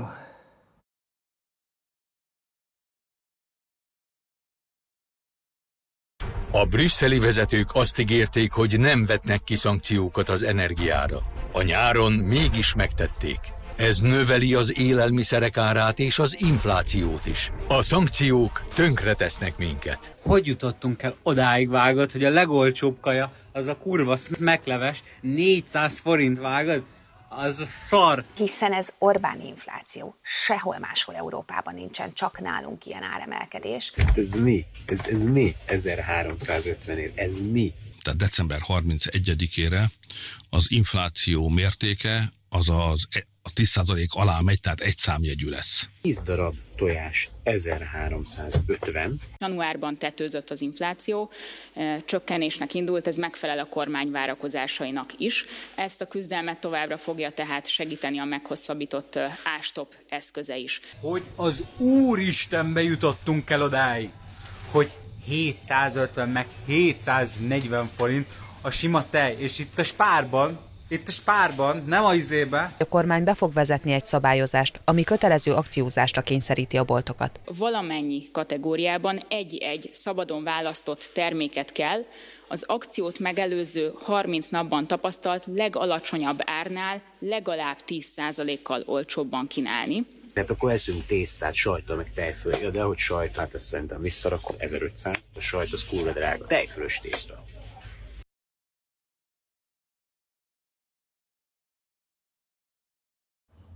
És akkor megkezdjük a téma kitárgyalását. Itt van már velünk a stúdióban Pogácsa Zoltán közgazdás. Szervusz, köszi, hogy elfogadtad a meghívást. Pepe, rajongója az inflációnak, Zoltán kritikus az inflációnak, játszátok le. Ne, te parancsolj. Tiéd a szó. Mivel érvelni az infláció ellen Pepének? Én, én azt érzem, hogy ebben elsők vagyunk Európában, és ez... Végre valami. Igen. Hát ez, ez tök jó. Tehát, hogy megnyertük a versenyt? Meg. Meg. Túlélték, mégis meghaltak, azt hiszem erre szokták ezt mondani. Mi az oka az inflációnak, Zoltán? Tudom, hogy ez egy ilyen nagyon bugyuta kérdés, meg egy nagyon uh, sláger kérdés, de szerintem még mindig nincsen ezzel kapcsolatban közgazdász konszenzus. Úgyhogy érdemes lenne elmondani, hogy szerinted mi a legáltalánosabb oka annak, hogy nálunk kimagasló, akár régiós, akár európai, akár világösszevetésben is. Ez most két kérdést kérdeztél. Az egyik, hogy mi az oka az inflációnak, aminek van egy csomó külső oka is, tehát hogy a világban az elmúlt években lejátszódott egy inflációs hullám, ennek olyan, voltak olyan okai, mint az energia árak drágulása, ugye az orosz invázió nyomán, a chip hiány, elektronikus chip hiány, a, a mezőgazdasági árak drágulása, tehát volt egy mondjuk így a kétharmadát a magyar inflációnak ezzel meg lehet magyarázni. Azért mondom, hogy a kétharmadát, mert ha megnézi valaki az Európai Uniós országokat, akkor azt látja, hogy a 6-7 százalék alatt senki nem úszta meg, ezek mondjuk a spanyolok voltak, és mondjuk a balti országokban volt ilyen 22-23. Na most a magyar az ugye 25 volt, tehát a legmagasabb az Európai Unióban, e, de mondjuk, hogy ha a baltiaknál tudott lenni 20-23, akkor nagyjából azt a részét kell megmagyarázni, ami a, ami a extra magyar infláció. Ott meg szerintem hát elsősorban az euróforint árfolyam, tehát ugye importálsz valamit külföldről, nem mindegy, hogy azt mondjuk 434-es euróval importálod, vagy mondjuk most éppen 372-es euróval importálod, ez az importált termékek árában meglátszik. Aztán ugye kormány emelt adót, tehát miközben egy csomó európai országban úgy reagáltak az inflációra, hogy csökkentették az adókat, az áfa csökkentés egy jó módszer arra, hogy egy kicsit tompítsd az inflációt, de Magyarországon meg ugye emeltünk kiskereskedelmi adót, bevezettek, ezt átterhelték a fogyasztókra tulajdonképpen. E, és aztán ugye az ársapkák kivezetése, tehát hogyha kivezetsz mondjuk egy benzinársapkát, akkor az hirtelen korrigál a benzinára a piaci árhoz, és az nagyon megdobja az inflációt. Tehát egy csomó olyan lépése volt a kormányzatnak, ami ezt a pár százaléknyi extra inflációt ezt megmagyarázza ahhoz képest, ami mondjuk a világban volt. Van-e kérdésed az Oltánhoz? Hogy vagy? hogy, hogy látod a jövőt? Fényesen? Hát szerintem az a kérdés, hogy ez, a, ez az infláció mikor fog olyan szintre csökkenni, ami már elfogadható. Ugye bejátszásban Orbán is csak arról beszélt, hogy egy százalékos infláció az év végére. Tehát ez, ez továbbra sem azt jelenti, hogy csökkennének az árak, az csak azt jelenti, hogy a drágulás üteme lassul, tehát hogy reális-e, hogy év végére elérjünk egy 1%-os inflációt. Egy számjegyű pont, bocsánat. Egy számjegyű, egy számjegyű inflációt, bocsánat, tehát egy számjegyű inflációt elérjünk. Az egy számjegyű infláció az még mindig azt jelenti, hogy tovább drágulnak az árak, csak már kevesebb, eh, kisebb az a drágulás, mint korábban. Szerintem reális egyébként, mert a világban már tompul az infláció, tehát az látszik, hogy egy ilyen tetőzés környékén után vagyunk. Azok a hatások, amiket mondtam, hogy külső hatások, az energiárak visszakorrigáltak, tehát gondoljunk arra, hogy mondjuk a, a csúcson 340 valamennyi volt egy eh, euró volt egy, eh, a gáznak az, az ára, amiben visszakorrigált olyan 40 sőt most már 38 euró környékére, tehát brutális zuhanás volt a, a, a, a gázárában. Szegény oroszok. Az ugye a műtrá, az orosz költségvetést ezt hazavágta, a, a műtrágya árában ez benne van, tehát hogyha mondjuk csinálsz valamit mezőgazdaságban, nagyon-nagyon nagy része műtrágya, az kell gáz, energiaintenzív a műtrágyagyártás, a mezőgazdaság ugye általában ebből adódóan a mezőgazdasági árak is elkezdtek már visszafelé jönni. A chip helyzet úgy látszik megoldódott, a szállítási költségek visszakorrigáltak, tengeri szállítmányozás, egyéb szállítmányozás tehát minden, ami nemzetközi hatás, az már kivezetődik a rendszerből. Ugye most még azért magasabb a magyar infláció, mert egy, mi nálunk egy kicsit késleltetve jött be az inflációs hullám, tehát ha valaki megnézi, én most reggel megnéztem erre a beszélgetésre készülvén a tavalyi inflációs görbéket, és Magyarországon egy kicsit később kezdett, sokkal magasabbra ment, de később.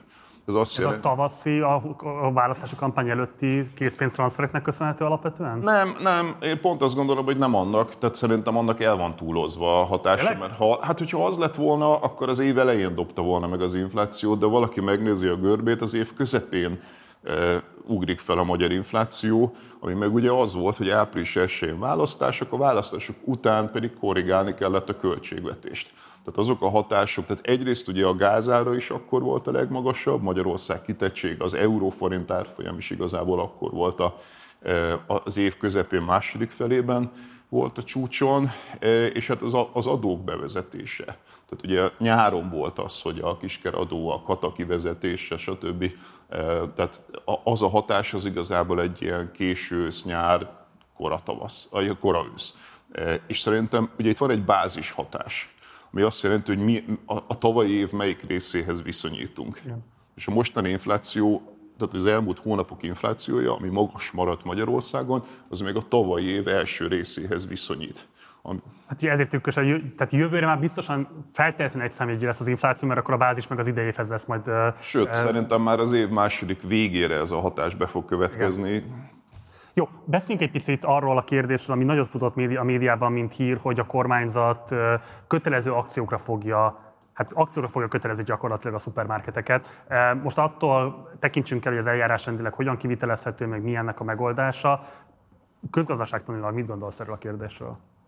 Hát ez szerintem a víz markolása nagyjából. Minél jobban próbálsz vizet markolni, annál kevésbé fogod megfogni.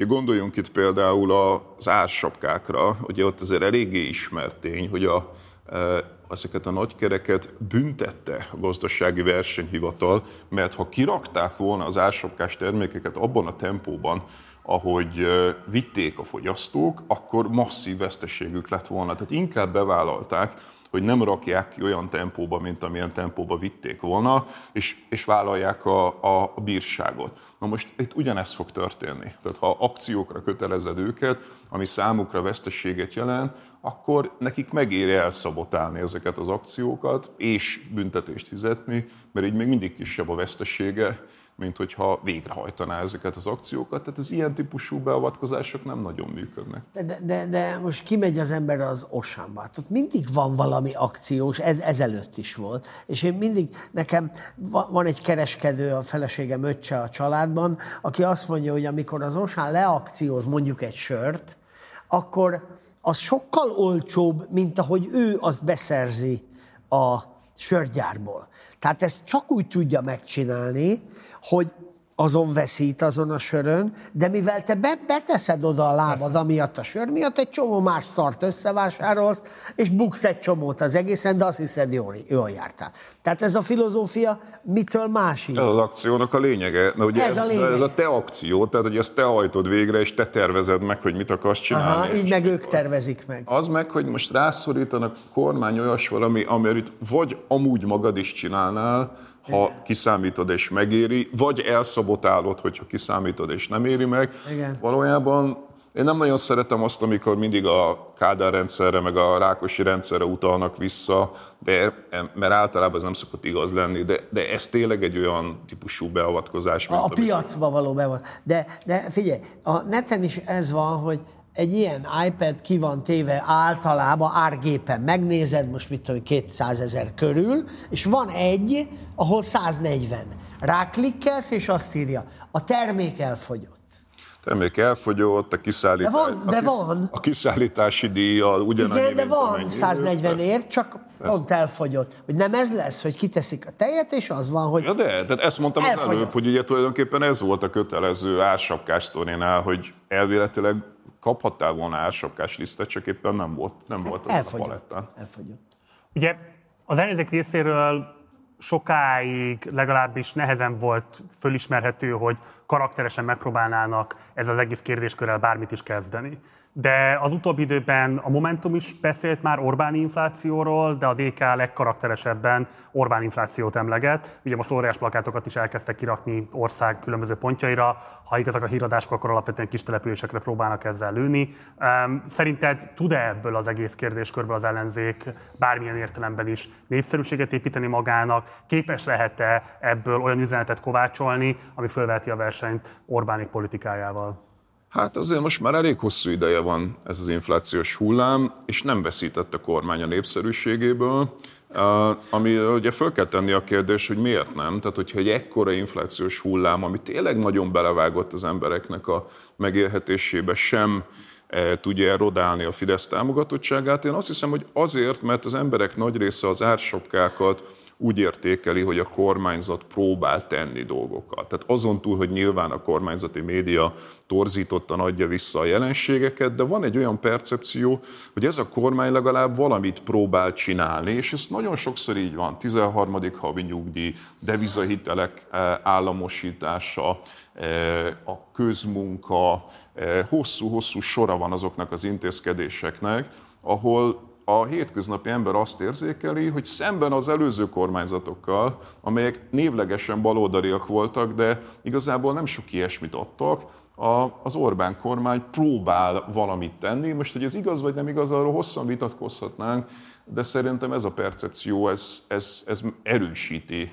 A, a, és ugye még egy dolog van, hogy rá Ez van... is, hogy dumáljuk meg, a, dumáljuk meg együtt, ez a nemzeti konzultáció, ez is ilyen, nem? Hát valakinél Hát, azt szerintem meg. most már kevés embernél jön be, de gondoljatok Igen? bele abba, hogy, hogy tulajdonképpen az adóztatás rá van terhelve a multikra.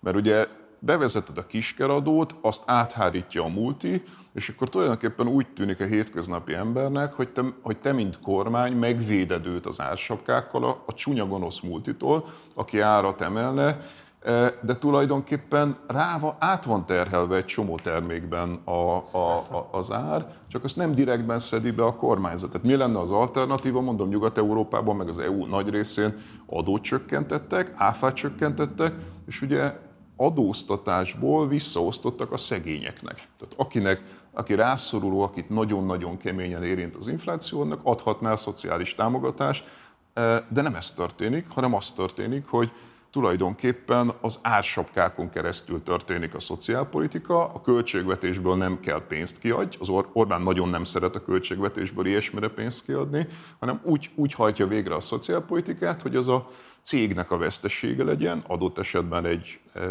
egy benzincégnek, vagy egy, egy kis egy, ki- egy élelmiszerkereskedő cégnek, eh, és tudja, hogy az ő bevétele ráadásul nőni is fog, mert átterhelődik, meg azért is, mert az infláció ugye növeli a, a, a költségvetés bevételeit. Az egy dolog, hogy az Orbán nem szereti a direkt készpénztranszfereket, de az ellenzék se túlzottan. Tehát ugye az ársapkák intézményét az ellenzék egységesen kritizálta, de nem nagyon hallottam egyébként bármilyen típusú, annyira egységesen fölépített követelést, ami mondjuk azt mutatta volna, hogy ha nem ársapkával, akkor mivel lehetne az infláció lakossági hatásait Igen, de Marci, tudjuk, hogy ez nem egy egységes ellenzék, tehát ebben az ellenzékben vannak sokkal szociálisabb és sokkal kevésbé szociálisabb eh, tagjai ennek az ellenzéknek, tehát mondjuk eh, ebben az ellenzékben vannak egészen piaci fundamentalista szereplőktől, eh, mondjuk Jánbor Andrásig a, a, a, a, a, bezárólag a teljes spektrum, tehát hogy ez egy, ö, egy, egy, egy normális országban, nem szeretem a normális ország kifejezést, de hogy egy nyugati demokráciában ez gyakorlatilag a, a piaci liberális, mondjuk Kéz Zoltántól a Jánbor Andrásig tartó spektrum, az teljesen fölöleli gazdasági értelemben a komplett politikai palettát. Beszéljünk egy kicsit a blokk végéhez közeledve a közszolgáltatásokról és az adózásról. Ez egy kicsit elvontabb téma, de van jelentősége. Részben azért, mert nekem nagyon tetszett az, hogy a Pepe az előző blogban védelművel vette a mávot, mert szerintem borzasztóan fontos, hogyha diszfunkcionálisak is ezek a közszolgáltatások, attól még egyébként nem mondjunk le róluk, és ne akarjuk megszabadulni tőlük. Tehát, hogy egyrészt értékeljük az eredményét, lássuk a hibákat, és törekedjünk arra, hogy az állam kezdjen érdemi felelősséget vállalni. Ehhez pedig mire van szükség? Nyilvánvalóan nagyobb adóbevételekre, vagy az adóbevételek, hogy mondjam én, prudensebb felhasználására. És ugye mi most egy 1%-os kampány kellős közepén vagyunk, és nem lehet eléggé hangsúlyozni, mi alapvetően azt szeretnénk, hogyha valamilyen módon demokratizáltabban osztanák el azokat az erőforrásokat, amelyeket az állampolgároktól beszed az állam. És nyilván nem csak a partizán érdekében lenne erre szükség, szükség lenne a színházak érdekében, szükség lenne a szociális ellátás érdekében, az egészségügy érdekében. Hosszan tudnám sorolni még ezeket a kérdéseket és területeket. Te hogy látod, valóban alkalmas lehet egy 1%-os kampány arra, hogy beszéljünk arról, hogy hogyan lehetne részvételi formában, demokratikusabb formában döntenünk ezen erőforrások elosztásáról egy olyan országban, ahol alapvetően hát nagyon kevés törekvés van erre. Talán a fővárosnak van egyedül egy olyan pályázata, ahol egy milliárd forint sorsáról dönthetnek a városlakók, de nagyon más típusú megoldás vagy kezdeményezés az állam részéről nincs arra, hogy szóljanak bele az emberek, hogy mire, mennyit és hogyan költ el az állam. Én szerintem nagyon sok múlik azon, hogy kitérsz el. Tehát én szerintem azt nem látják sokan, hogy ez az ország két részre szakadt. Van egy középosztálya, amelyik érti ezeket a folyamatokat, hisz benne, minden ellenére hisz abban, hogy itt egy ilyen közellenőrzés alatt álló költségvetési rendszert lehet csinálni, meg van egy része az országnak, amelyik sose hitt ebbe, és távolinak érzi magától ezt az egészet. Tehát ilyen úri huncutságnak gondolja a politikát, azt gondolja, hogy neki sose volt semmibe beleszólása, mindig a feje fölött dőltek ezek, ezek a dolgok, és a, szerintem az a kardinális kérdés, hogy ezt a részét az országnak el tudod-e érni. Tehát, hogy meg tudod győzni azokat az embereket.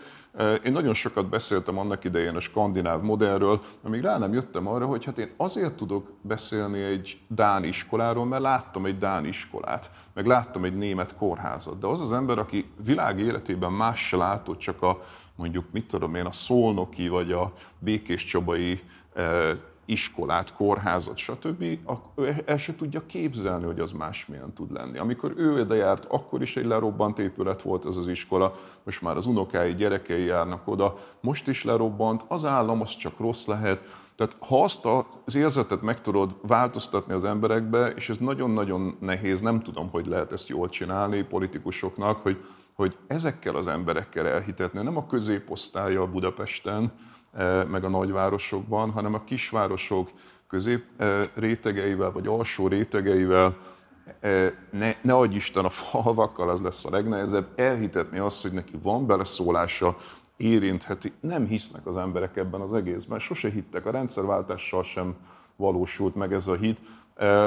Ez egy kommunikációs kérdés valószínűleg, vagy De politikai kérdés. Azt is szokták mondani, hogy az adófizetői kedv is azzal növekszik, hogyha te azt érzed, hogy azok az adó pénzek, azok visszagurulnak az útfejlesztésbe, a vasútba, a iskolába, stb. Igen, de tipikusan de hova gurulnak nem, vissza? Nem Ez tipikusan pontosan. Budapestre gurulnak vissza. Tehát ha belegondolsz abba, hogy mennyi minden fejlesztés volt Budapesten itt az elmúlt 30-40 évben, és ehhez képest mondjuk vidéki kis középvárosokban, falvakban mennyire kevés fejlesztés volt, én nem érz, ők nem érzik azt. Én teljesen egyetértek azzal, hogy a pozitívumok viszik előre. Én a négyes metrót szoktam így példának hozni, amikor ő rengeteg korrupció volt, és nem is biztos, hogy indokolt volt a négyes metró, ezek külön viták. De emlékeztek arra, hogy amikor megnyitották a négyes metrót, az emberek fogták a gyerekeiket, és, és turistáskodtak a négyes metróba, és nézték, hogy ez milyen gyönyörű, hogy ez az ő vég, eh, hogy egy ilyen lett. Annak ellenére, hogy mondom,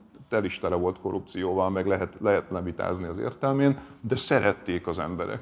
Picit erről is ebben a te Egyébként a Liget is rohadt jól lett szerint. A Liget, a Várkert, a Liget projekt, a, Várkert a Liget projekt egy elképesztő sokat... Hosszal lehet vitázni ezeken a dolgokon, mindegyiknek az értelmén, meg a megvalósulásán. Azok a múzeum épületek egyik emberek, jobb, mint az emberek használják ezeket, és úgy érzik, hogy végre kaptak valamit. Hát az az ilyen múzeum, Tudnák vitatkozni erről, én voltam a Néprajzi Múzeumban, szerintem a korábbi jobb volt, de most ebben nem menjünk bele. Az egy más kérdés, az egy szép régi épület. Nem a szép régi, hát egyszerűen használható múzeumi tér volt, az újban meg hát tényleg olyan, mintha az Osanban mennél végig. De figyelj, figyelj, figyelj. Ez egy közösségi tér, amit ott kínál, az, hogy te középen átbiciklizel, egy épület tetején átbiciklizel, és két oldalra fölmehetsz, kávézók, fű, leteríted a pokrócodat, kifekszel, az épület tetején. Tudod, hol van ilyen? térként értem. Norvégiában van ilyen, az operaház teteje, ami a tengerpartról indul és fölsétál. Közösségi térként értem a funkciót, és el is jó, ismerem. rohadt jó. Én most a kiállító térről beszéltem, de mindegy, összességében Hát jó. az, hogy végre van már liget, épület, hát be lehet menni, tök jó, maradjon is meg, remélhetőleg a Nemzeti Galériát nem építik oda, és akkor még marad valamennyi zöld is. De ami szerintem fontos kérdés, és ebben a te véleményedet is szeretném hallani, mert azt mondta Zoltán, és szerintem ez nagyon fontos, hogy a kommunikáció az elsőleges abban, hogy hogyan lehetne a lakosság körében a közszolgáltatások iránti elköteleződést, vagy hát nem tudom, megbecsültséget növelni. És szerintem itt van egy ilyen megkülönböztetett felelőssége, akár a nem tudom én, inter, tehát az értelmiségnek, akár a színészeknek, médiaszereplőknek, bárkinek, tehát akiknek valamilyen módon van hozzáférésük a nyilvánossághoz. Én mindig riadtan tapasztalom azt, hogy például a színházi emberek mennyire eh, habzó szájjal tudnak beszélni arról, hogy mennyire rosszul működik az állam, és hogy mennyire nem szükséges egyébként adókat szedni, és egyébként is a piac oldja meg, miközben hát egyébként Magyarországon nincs olyan művészeti ág, és aztán a színház kiemelten olyan, amely adóbevételek nélkül működni tudnak, közfinanszírozott mindegyik színház. Vagy így, vagy úgy, és legyen is az, ez egy helyes dolog, hogy az közszolgáltatásként van tekintve, csak jó lenne, hogyha ezt valamilyen módon a benne dolgozók is tudatosítanák magukban. Tehát mit lehetne azért tenni, hogy azok, akik egyébként kedvezményezettjei, vagy ráutaltak arra, hogy közforrásokból működjenek, eh, kicsit jobban belássák azt, hogy mennyire fontos lenne, az ő felelősségük milyen nagy abban, hogy az ezzel kapcsolatos lakossági megbecsültség hát ne erodálódjon. Az előbb azt mondtad, hogy azok az értelmiségek, művészek, akik elérik ezeket az embereket, Marci, én nem vagyok biztos benne, hogy ezek az emberek elérik pont azokat az embereket. Tehát elérnek egy buborékot, akiknek egy nagyon nagy része már eleve meg van győződve erről, hogy ez egy jó dolog, aki eleve szeretné jobban kontrollálni a költségvetést, zavarja a korrupció, zavarják a presztízs beruházások, de én egyáltalán nem vagyok meggyőződve, hogy elérik azokat az embereket, akik, akik nem így gondolkodnak, akik le vannak, és nem is a fideszes szavazókra gondolok, hanem sokkal inkább a kiábrándultakra, tehát azokra, akik nem hisznek az egészben, akik, akik, akik pont azért nem nézik meg ezeket a műsorokat, mert már nem hisznek az egészben. Szerintem, szerintem nagyon nem tudom, hogy hogyan lehet őket elérni. Vitatkozom veled. Az érzékenyítő színházi előadásokat mindig az mondani. érzékeny emberek nézik. De nem, nem, nem, bocs. Soha nem jutsz el vele olyan Nem, helyre. nem, ahol ebben is vitatkoznék veled, Nem, mert nem. te meg én lehet, hogy a Budapesten kívül Magyarországhoz korlátos, korlátozottabban férünk hozzá, de pont azt akartam mondani, hogy például nektek van, igenis van sok olyan előadásotok, ami eljut olyan közösségekhez is, amelyek alapvetően depriváltak a kultúrától, depriváltak az élő kultúrától, és ilyen szempontból szerintem ez egy fontos kérdés, hogy hogyan lehetne ezeket az eléréseket. Én nem azt mondom, hogy a pepék fogják megváltoztatni ezt az attitűdöt, de ott azért vannak olyan kezdeményezések, amiket lehetne sokkal stratégikusabban használni. Az iskolában való játszás az, az, az egy komoly dolog szerintem. Érted? Igen, persze. Az egy komoly dolog, mert ott, hogy úgy mondjam, érintetlen emberek gondolkodását lehet úgy formálni, hogy, hogy, hogy, hogy azt érezzék egy előadás után, hogy de jó, így is lehet. Vagy lehet tabusított témákról, tabuk nélkül beszélgetni, és ez, ez önmagában egy tett. Ez egy klassz dolog. De hiába mondod azt, hogy egy érzékenyítő előadás, mit tudom én, ne zsidózzunk, ne cigányozzunk, csinálsz erről egy darabot, elviszed olyan helyekre, ahol azt gondolod, hogy ez, ez fontos lenne, hogy lássák, oda nem mennek el rá. Zoltán? Nincsenek, nekem nincs, Én meg nem nincs nagyon illúzió. láttam. Én szerintem ez egy szakma, mert hogy a kommunikáció, meg a, meg a, meg a piacnak az ismerete, és én meg nem nagyon láttam olyan felmérést, ami, ami ezt igazán jól uh, bemutatta volna, hogy ezeket az embereket hogyan éred el. Eh, Mindig azt vizsgálják, hogy a kormánypárti, meg az ellenzéki szavazók, de engem egyszer nagyon-nagyon érdekelne, hogy azok a szavazók, akik eh, alapvetően kiábrándultak és passzívak, hogy ők hol vannak, és őket hogyan és ki tudja elérni. Egyáltalán eléri-e bármit? Hát Gyanítom, hogy őket egyáltalán a szeriőz hírek nem érik el. Ők szórakoztatást fogyasztanak, eh, ilyen titillációt, eh, TikTokot, mulatóst, stb. És ezzel nem, azt, most nem lenézni akarom őket, csak egyszerűen azt gondolom, hogy van egy országnak egy nagyon nagy része, aki nem foglalkozik közügyekkel, ezt akarom. Akkor, akkor elmondom, mit akar, mire akartam ezt kifuttatni, és akkor a saját véleményet is belefűzöm ebbe. Tehát amikor szerintem azt lehet látni egy nagy elérésű, nem fogom most megnevezni, mert nem rájuk akarom kifuttatni a dolgot, de mondjuk nagy elérésű napi sorozatban azt lehet látni, hogy a közmunkás uh-huh. az a, hogy mondjam a közösség bolondja, a mocskos a kocsmatöltelék. Tehát, hogyha lennének mondjuk olyan sorozatok, amelyben mondjuk a közszolgáltatást végzők nem köznemetség tárgyai, hanem lehet, hogy csetlő, botló, hétköznapi figurák, vannak hibáik, vannak szerencsétlenségeik, butasságaik, korlátoltak, stb. De közben mégis azt lehet látni, hogy valami olyasmit adnak hozzá a közösséghez, ami nélkül a közösség megpusztulna, nem mondjátok nekem, hogy ez nem változtatná meg valamilyen szinten legalább a percepciót, vagy nem alakítanák, inkább így mondom, a megítélését annak, hogy a közszolgáltatásokat végzők azok egyébként fontos, a közösség alapvető működését elősegítő munkákat elvégző emberek? De, de, hogyha a szórakoztatásba bele tudnád fűzni ezt a típusú váltást, akkor valószínűleg igen csak ott meg mindig nagy a veszélye. Nem hogy, lenne szórakoztató. Hogy, igen, tehát hogy pont szórakoztatásban ezek az, az emberek pont azt akarják viszont látni, ami az ő előítélete, amit ő viccesnek talál, attól tartok, tehát hogy ez sokszor inkább a, a, a tükre. Srácok, hát az olasz filmvégjátékok a 30-as, 40-es, 50-es években erről szóltak. Mert egy olasz társadalom az egy rendkívül baloldali társadalom volt, rettentő magas szolidaritási szinttel. És visszaadták ezek a filmvégjátékok a saját belső kultúráikat, ahogy Görögországban, ahogy Jugoszláviában a hétköznapi emberek magas szolidaritási szintjét tükrözte vissza. Szerintem Magyarországon meg visszatükrözi a hétköznapi embereknek a, a könyöklését, az, egymással szembefordulását, a familizmusát, a, a, a, a, a férfi a nő felett állóságát, a, a, a, a roma fölött állóságot, és mindent, ami benne van, mert azt találják viccesnek az emberek. Tehát persze tök jó lenne, hogyha ha, ha ezen túl tudnánk lépni, de én attól tartok, hogy a szórakoztatás az nagyon sokszor inkább abból jön, amilyen a társadalom. Akkor azt mondod, hogy ilyenek vagyunk. Hát nagyon nagy részben ilyenek vagyunk. Igen. De lehetnénk másmilyenek is. Lehetnék másmilyenek. Száz év. Itt hát... jönnek a fiatalok. Én mindig azt szoktam mondani, hogy elmész egy suliba, és van remény. Na, akkor az nem száz év, akkor az meg lehet a következő évtized is. Hát igen, de ott se, tehát érted? Te mondtad, hogy legyünk pozitívak? Van rem, legyünk pozitívak. Legyen az a blokknak a vége, hogy van Ez remény. Van remény. Jó. Zoltán, nagyon köszönjük, hogy hozzánk mostkor a reggel, gyere majd máskor is, várunk szeretettel. Köszönöm. Azonnal folytatjuk a független színházak helyzetével, ha már közszolgáltatásról van szó, vagy közszolgáltatásokról is szó volt, de mielőtt ez megtörténne, bemutatjuk azt, hogy most az 1%-os kampány keretében az adó 1%-át hogyan tudod felelni a Partizán részére, utána pedig folytatjuk innen a stúdióból. Nézzétek, ez, ez a maz...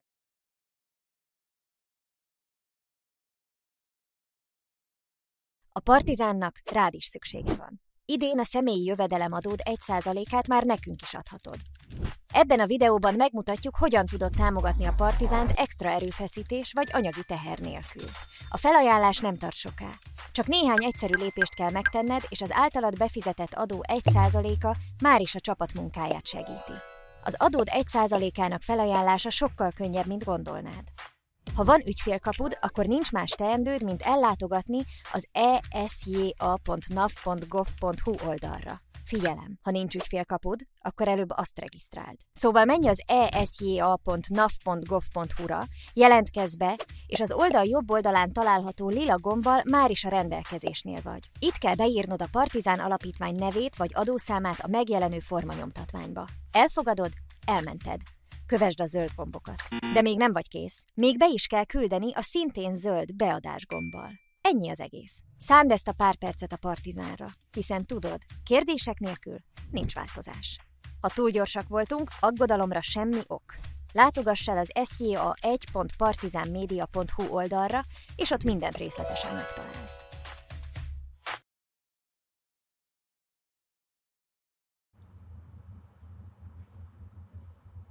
És akkor folytatjuk innen a 32-esek tere mellől a független színházak helyzetének a kitárgyalásával. Itt van már velünk a stúdióban Rozgonyi Kulcsár Viktória, a Jurány Inkubátorház vezetője, szervusz.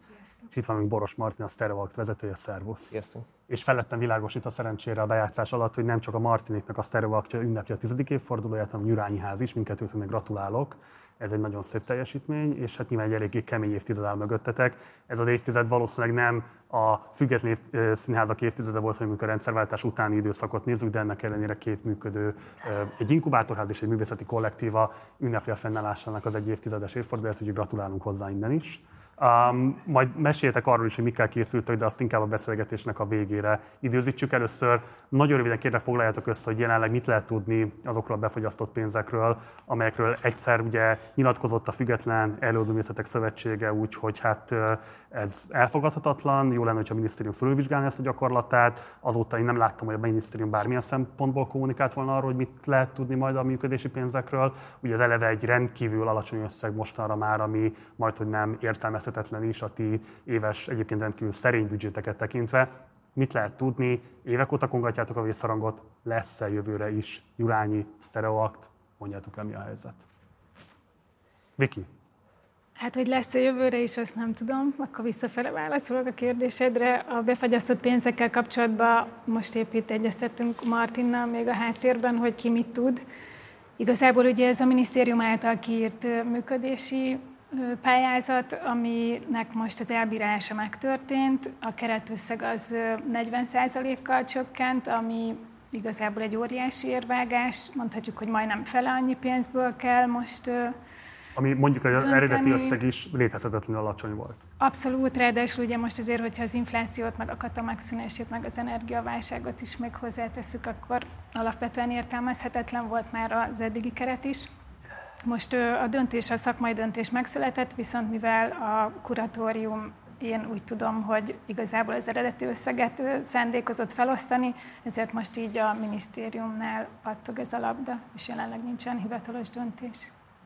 Igen, ez egy jogi padhelyzet, ami kialakult, tehát hogy van ez a méltatlan összeg, és aztán utána a szakmai kuratóriumból négy tag kollektívan úgy döntött, hogy egyfajta ellenállás jeleként a tavalyi már szintén teljesen elinflálódott és értelmezhetetlen összeget osztja szét, tehát hogy lelkismereti alapon, de a játékszabályok szerint játszott, és azért egy padhelyzet, mert elvileg a szakmai kuratóriumnak a döntését azt a színházi bizottságnak, aztán az államtitkárnak és a miniszternek alá kéne írnia, viszont nem a játékszabályok szerint játszottak, úgyhogy most, most tíz napja egy csend van, a törvényben elvileg az van meghatározva, hogy április 30-ig kellene kihirdetni a működési támogatásoknak a végeredményét. De egyébként ez a működési összeg, ez tényleg egy ilyen pici játékos és egy ilyen, ilyen működésnek csúfolt dolog, hiszen nincsen olyan szervezet, alkotó társulat, aki a működési támogatásból tartaná el magát, vagy tartaná fent a szervezetét, és valósítaná meg a művészeti programot, hiszen még a működésre sem elég. A mi esetünkben ez egyébként kb. ilyen 30%-a annak, amiből éves szinten működünk. A tavalyi volt a 30 százalék. Igen. De nem, ez nem, nem olyan egy kicsit ez a döntés a kuratórium részéről, mintha én azt mondanám neked, hogy menjél le vásárolni, 10 ezer forintot adok, és te 15 ezerért veszel cuccokat, és ott állsz a pénztárnál, és azt mondja a pénztáros, hogy 5 ezerért ki kéne rakni a kosárból, mert ez itt nem fog átmenni. Nem ez van? Hát mivel ez egy lelkiismereti és ilyen szempontból egy kicsit egy ilyen ideológiai döntés is, szerintem nem egészen ez a helyzet, ugyanis nem adtak a kezükbe pénzt, hanem arra kérték őket, hogy a rendelkezésükre álló több évtizedes szakmai tapasztalat alapján, a beérkező pályázatok alapján hozzanak egy számukra szakmainak, szakmai alapon értelmezhető döntést, és ők ezt így tudták csak megfogalmazni. Egy másik lehetőség az lett volna, hogy kihátrálnak, és akkor arra várnak, hogy a minisztérium kinevezzen egy kuratóriumot saját belátása szerint, akik lehet, hogy egyáltalán nincsenek képbe a független területtel. Ugye a FESZ, a már említett Független Előadóművészeti Szövetség tartott egy válságfórumot március 1-én, amelyen több mint 300 alkotó, illetve dolgozó vett részt. Milyen követeléseket tudtatok ott megfogalmazni, vagy milyen akciótermelet tudtatok elköteleződni? Egyáltalán azóta hol tartotok ebben a folyamatban? Igazából annak az lett az eredménye, hogy ilyen kisebb munkacsoportok alakultak, különböző témákhoz lehetett csatlakozni. Őszintén szóval nagyon nehéz helyzetben vagyunk most szerintem, mert van egy aktivitás, ami minden ilyen válsághelyzetben kulminálódik, például a Trafóban ez gyönyörűen látszott, hogy mennyien vagyunk bajban, de aztán ez azért valahogy összefonódik egy rezignáltsággal, egy ilyen, ahogy te is mondtad már, évtizede begyűrűződő és folyamatosan magunk előtt toljuk ezt az egész problémakört, ez igazából sose volt könnyű, és az, hogy mindig egyre nehezebb, ez már azért az embernek úgy a lelkesedését apasztja. És én most igazából azt érzékelem, hogy, hogy vannak szándékok, meg vannak aktivitások, de közben meg ez a fajta rezignáltság, ez inkább egy ilyen passzivitást eredményez a területtől. Nem beletörődés, de hogy egy ilyen már tényleg nincsenek olyan eszköz, eszközök a kezünkben, olyan fegyverek, amit még eddig nem alkalmaztunk. Martin? Igen, én inkább úgy fogalmaznék, hogy nagyon nehéz uh, hitet, reményt adni mondjuk a tagságnak, vagy ennek a területnek a dolgozóinak, és nagyon nehéz dühöt is már kicsikarni saját magunkból, és ez a három tényező, ez az ellenállásnak ilyen alapvető feltételei, hogy őszinte hit, valami remény és dű motoszkáljon bennünk. A, a Viki által említett dolgokon kívül, tehát a befagyasztások, kata, törvény, infláció, energiaválság, ezen kívül még azért szerintem azt is muszáj megemlíteni, hogy látunk most magunk körül egy ilyen nagyon ö, elsöprő erejű tiltakozási hullámot, és egy nagyon jól megszervezett ö, ö, tiltakozási hullámot a közoktatás területén, és azt látjuk, hogy sokszor előfordult már, hogy több tízezren mennek utcára, kreatív, performatív, nagyon-nagyon erős és valóban hittelteli és dühös ö, ö, polgári engedetlenségi mozgalom indul, és hogy velük sem ül le a kormányzat egy tárgyalóasztalhoz, az is egy lesöpörhető dolog, és ez sem segít abba, hogy motiválódjon mondjuk a, a FESZ-nek a tagsága, vagy a független területen dolgozóké. Én valahogyan úgy érzékelem a helyzetet, hogy olyanok vagyunk, mint a fazékban melegített béka, aki próbál azért küzdeni, hogy a felszínen maradjon, megélje a szabadságát a meghatározott keretek között, és Lubickön ezek között a keretek között, miközben a hőfoknak az emelkedését azt nem feltétlenül fogjuk fel. Lehet, hogy értelmileg igen, de egy évtizedes vagy már 12 éve tartó küzdelemben azért vannak szükségszerűen hullámvölgyek, és mondjuk az is egy ilyen aktivista mozgalmi körökben néha vadlúd formázathoz, ahogyan vonulnak a vadludak, ahhoz szokás mondjuk a, az aktivistáknak a nem tudom, hierarchiáját ábrázolni, hogy mindig valaki megy elől, aztán, hogyha valaki elfárad, akkor átadja a helyet másnak, vagy ha valami fontosabb feladata van, de mi van akkor, hogyha elől éppen senki nem tud menni, és mindenki elfárad, akkor ez az alakzat, ez szétesik és lepotyognak. Úgyhogy egy kicsit szerintem most ebben a fázisban vagyunk. Akarsz ezt valamit? Akkor hadd az a, e, e, e, körül, szóval figyelj, van egy csomó ország, ahol a független szférára semmi pénzt nem adnak. Nem azt, most nem azt mondom, hogy ez jó, de én azt érzem, hogy sajnos ez a tendencia. Ez lesz a És létezik? Független hogy? szféra? Ezekben hát most mire figyelj, New Yorkban van Off-Broadway, én láttam is ilyen előadást, a, a Fajerivet barátom játszott ott egy ilyenben, és mi pont kint voltunk, megnéztük a Kréta körön, mikor kint voltunk, én is rendeztem off-Broadway produkciót, Igen. és De valahonnan van. Nem állami támogatás, hanem, hanem támogatók. Tehát ott van, ott van egy fizetőképes kereslet, ami képes eltartani a színházát, de itt Európában egy teljesen más filozófiával csinálunk színházat. Próbáljuk lent tartani a jegyárakat, és nem sok tízezres, nagyon-nagyon kivételezett... nem olyan drágák a jegyek, nem? Uh, 10 dolláros jegyek voltak. Léteznek olyanok is, de ez... 150 de, de ez akkor is egy ilyen kivételezett felső Neked szerintem azért az alapvető probléma az nem arra az a kérdés, hogy van-e pénz a kultúrára, vagy nincs, mert hogy van.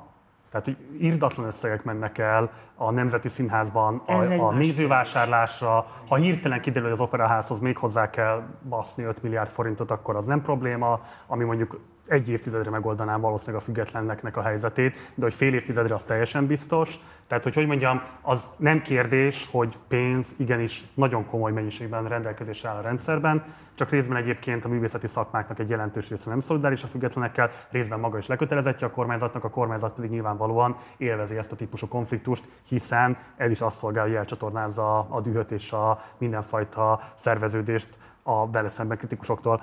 Mi akkor a kitörés? Tehát, hogy nyilván nem nagyon lesznek mások, akik helyettetek ezt a küzdelmet föl fogják vállalni.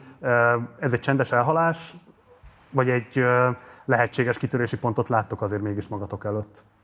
A Marci dühös, azt látjátok már az előbb, az meg. Ebből viszünk haza magunkkal, ebből a dühből. Előre kell állnod, tudsz röpülni? Én nem vagyok se a folyamatos panaszkodásnak, de az elfogadásnak sem a híve. Nekünk az elmúlt tíz évünk az arról szól, hogy a szűkös lehetőségek ellenére megpróbáljunk új modellt építeni, és ez, ennek van egy egyéni szintje, van egy mondjuk egy ilyen szervezeti szintje, az, hogy a közvetlen munkatársaiddal hogyan, hogyan dolgoztok és hogyan visztek véghez dolgokat, és van nyilván területi aspektusa is. Ezek a, egyrészt nyilván a több lábon állás, az adaptálódásra, most szakmai értelemben való adaptálódásra való képesség, nemzetközi együttműködések és nemzetközi jelenlét nekünk a, az életben maradásunkat ezt szavatolta mindig, hogy mindig minimum évi egy nemzetközi produkciót hozunk létre. Van, hogy külföldön fejlesztünk egy koncepciót, és aztán utána itthon mutatjuk be, de van fordítva is, hogy egy itthon létező előadást külföldön csinálunk meg, újra adaptáljuk helyi alkotókkal, és erre értem az adaptálódást, de mondjuk például az, hogy, hogy csak együttműködésekben lehet létrehozni dolgokat, meg, meg fejlődni is, az, az például egy alapvetés a kezdetektől fogva, miközben van ez a, ez a az, hogy a társulati idea az már egy meghaladott dolog, azt már szerintem 5-6 éve mindenki tudja, és ez, egy, ez a működés is új alapokra helyezi, hogy szabadúszó emberekkel, munkatársakkal dolgozol együtt, ami egy sokkal nagyobb rugalmasságot is igényel, viszont gyorsabb reagálást is lehetővé tesz. Én igazából most azt látom, hogy nagyjából három út van, amiből így lehet választani független színház csinálóként. Az egyik a toporgó, ezt most sokan alkalmazzák, van a lázadó, amit most egyre kevesebben, és van az előre menekülő, én ebbe tartozok. Tehát szerintem mindenki egy habitusának megfelelő pozíciót választott, de nagyjából ez a három út van. Én most pont nemrég mondtam egy példát, hogy én egy kicsit most úgy érzem magam, mint hogy egy ilyen gátfutó lennék, aki ráadásul ködben fut, és folyamatosan tudom, hogy mindenféle akadályok jönnek majd elém különböző magasságban és távolságban, aztán vagy sikerül átugranom, vagy nem, de hogy valahol látom az út végét, és nyilván az motivál, de Ugye különösen obszénít teszi a helyzeteteket az, hogy eközben 2023-ban részben a tizedik MITEM, vagyis Madács Nemzetközi Színházi Találkozó zajlik, illetve ezzel együtt a Színházi Olimpia is Magyarországon kerül megrendezésre, amit ugye a magyar állam mintegy 6 milliárd forinttal támogat, ez csak tényleg a viszonyítások véget érdemes mondani. Nyilván ez 58 ország 400 társulatának mintegy 7500 résztvevővel 750 előadást tesz lehetővé, hogy megtartsanak 70 helyszínen április 1 és július 1 között. Nyilván ennek van olyan értelemben jelentősége, hogy eljuthatnak kulturális események és élmények olyan pontjára az országnak, ahol egyébként valószínűleg nem tudná eljutni, vagy el tudna jutni, csak akkor azokat a pénzeket olyan társulatoknak és kezdeményezéseknek kellene adni, akik vállalnának ilyen típusú elköteleződést. Valószínűleg azért vannak ilyen alkotók szép számmal ebben az országban is. Nem biztos, hogy ezt külföldről kell importálni, de nyilván az jó, hogyha láthatunk más típusú esztétikákat és más típusú működésmódokat is. Ugye ti részt vesztek a Színházi Olimpián, Martin, ti nem. Elmondanátok-e, hogy ki miért hozta meg ezt a döntést? Esetleg Martin kezdete. Minket nem is hívtak, hogyha hívtak volna, sem vettünk volna részt. Ez... Na, na, na, na, na. Akkor se? Nem, nem, egyáltalán nincsen, nincsen erre szükségünk erre a fajta platformra, és számomra ez, ez összeegyeztethetetlen lenne azzal a esztétikával, működési modellel, és politikai szerepvállalással, amit a Stereoaktnál képviselünk. Úgyhogy nekünk, mi megcsináltuk a magunk fesztivált, ami szerintem sokkal nagyobb szó, mint a Színházi Olimpia, de erről majd később. Hát én azt gondolom, hogy ez egy nagyon nehéz döntés volt annak is, aki nemet mondott, meg annak is, aki igent. Én ezt tudtam megfogalmazni, hogy nagyjából tíz évig azt gyakoroltam, hogy hogy kell megtanulni nemet mondani, és most, hogy már sikerült, rájöttem, hogy igent mondani sokkal nehezebb, annak vállalni a következményeit, meg a kockázatát, hogy egyáltalán jól döntesz el bizonyos helyzetekben. Bennem mindig van egy fajta nyitottság, vagy egy ilyen őszinte, következetes nyitottság. Minket hívtak, mint az összes helyet. Tehát én, én legalábbis úgy tudom, hogy elsősorban helyeket szólítottak meg, mert hogy az volt a kiinduló pont, hogy ezek a színházi intézmények fogadjanak be külföldi társulatokat, vagy hozzanak létre valamit, amivel kapcsolódni tudnak ehhez a nagyszabású országos eseményhez. Én azt gondoltam, hogy ha igazából mindent nem is tudunk csinálni, tehát mondjuk megakadályozni biztos nem tudjuk azt, hogy legyen egy ilyen olimpia, aminek igazából én sem látom hasznát egy jelenlegi gazdasági helyzetben pláne, akkor én a semmit tevéssel sem nagyon tudok azonosulni. Tehát szerintem ez a fajta kettőség az, ami engem inkább abba az irányba terelt, hogy ebbe legyünk benne, és nyilván most éppen folyik az a fesztivál, ami amúgy szintén a mi fesztiválunk, hiszen akkor is megcsináltuk volna, ha nincs az olimpia, de ezt tudtuk bekínálni, hogy ezt tudjuk tágítani esetleg a nemzetközi platformon.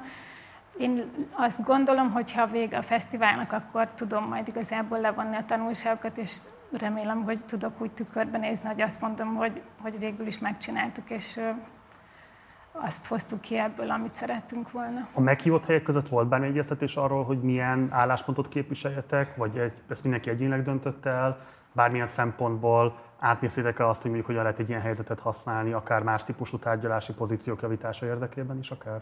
Igen, volt egy belső egyeztetés, legalábbis nyilván azokban a körökben én a feszem belül szerettem volna ezt megvitatni, ezt a kérdéskört. Teljesen véletlenszerűen hozzám jött be ez a kérdés, mert hogy személyes kapcsolatom volt az egyik szervezővel még egy előző munkahelyemen, és én ezt egyből bevittem a szövetséghez, mint egy lehetőséget, hogy erre esetleg formáljunk egy közös választ. Beszéltem külön a befogadó helyekkel is, akikkel milyen heti szintű egyeztetésekben vagyunk.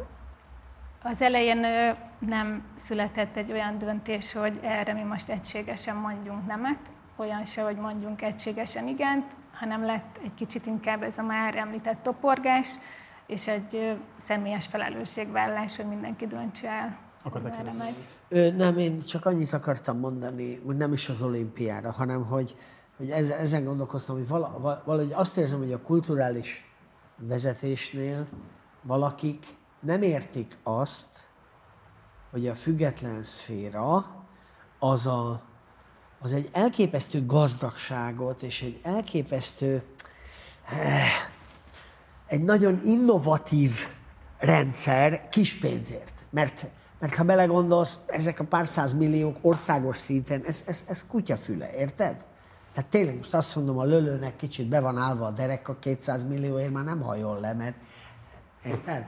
Ez annyira így van, hogy egyébként ez, ez hatékonyság szempontból mi csináltunk egy ilyen számítást a, a Független Ölőművészeti Szövetségen belül, hogy a függetlenek azok kiemelkedőek, mert mondjuk az egy nézőre jutó állami támogatás az ilyen 2000 forint környékén mozog, míg mondjuk a Nemzetibe vagy az Operában az ilyen 30 ezer fölötti. Úgyhogy ez a veszőparipa, hogy legyen hatékonyság, az Igen, de... abban abba a szempontból abszolút a kormányzati retorikának kedvező a függetlenek működési igen, de, de hogy igen, de ez is, de, de hogy nem csak ez, hanem művészi értelemben. Tehát az, hogy, hogy egy csapat, amiről beszéltünk az elején, hogy megteheti, hogy valamit nem csinál meg, vagy nem fejez be, vagy úgy gondolkozik, hogy most, a, most szétüti a falakat, érted? Hogy ez milyen szinten megtermékenyítőleg hat a teljes magyar kultúrára, még akkor is, ha ez úgy tűnik, mintha a szart se érdekelne, érted? De valójában én is egy, egy igazi független társulatból jövök, és tudom, hogy, hogy ez e, hihetetlen erő ez. És ehhez nem kéne sok hozzá. És szerintem nem is olyan veszélyes. Most érted, ha azt mondom, hogy ideológiailag. Persze, a színház mindig beszólós, egy kicsit mindig beszólós, hát de érted, ez, ez a, ez, a, ez a rendje, ezt szeretik az emberek nézni. Hofi is azért volt jó, nem? Mert beszólt. Tehát, tehát ez nem veszélyes, hát ezek, ezek az emberek csak, csak a kreativitásukat szeretnék. Itt valamit ezek a srácok ott fent, ezek kurvára nem értenek ebből az egészből, hogy kis pénzért, ez egy nagy buli, és jó dolog. Szóval ez sajnos, sajnos ez, nagyon, ez, ez, ez végtelenül szomorú. És nem azt mondom, minden országban vannak presztis fesztiválok. Mert szerintem a BITEF, ami Szerbiának egy komoly fesztiválja, ti biztos ismeritek, mi játszottunk is rajta. Én nem hiszem, hogy egy évvel, vagy mit tudom én, a Szarajevói MESZ Fesztivál úgy, hogy még a, a robbanó szervből még akció, kiárusítás volt kiírva. 94-ben már megtartották a, ezt a MESZ fesztivált. Én nem hiszem, hogy az volt a legfontosabb, érted, hogy oda külföldi társulatok menjenek a szétlőtt Szarajevóba. És mi ott voltunk azzal a Mucsi féle Szent Ivánéival, amivel. Érted? Tehát vannak presztízs, tehát ez most azt mondom, hogy ez legyen egy ilyen presztízs, sokba kerül, oké. Okay. Tehát ettől már ne sajnálják már ezt, mert ez, ez... Hát, ha meghallják, de nem is hallják meg, legalább nézzünk, azt hallják meg, hogy a kispénz nagy buli vonalán mivel készültök, ugyanis akkor először beszélünk arról, Martin, hogy ti most nyitottatok egy közösségi teret, itt nem messze tőlünk a 8. kerületben. Egyrészt egy kicsit meséljenek a koncepciójáról, másrészt egy kérlek mondd el, hogy a Stereoact Fesztiválon mibe tudnak mibe csatlakozni az érdeklődők, és hol tudnak információkat szerezni.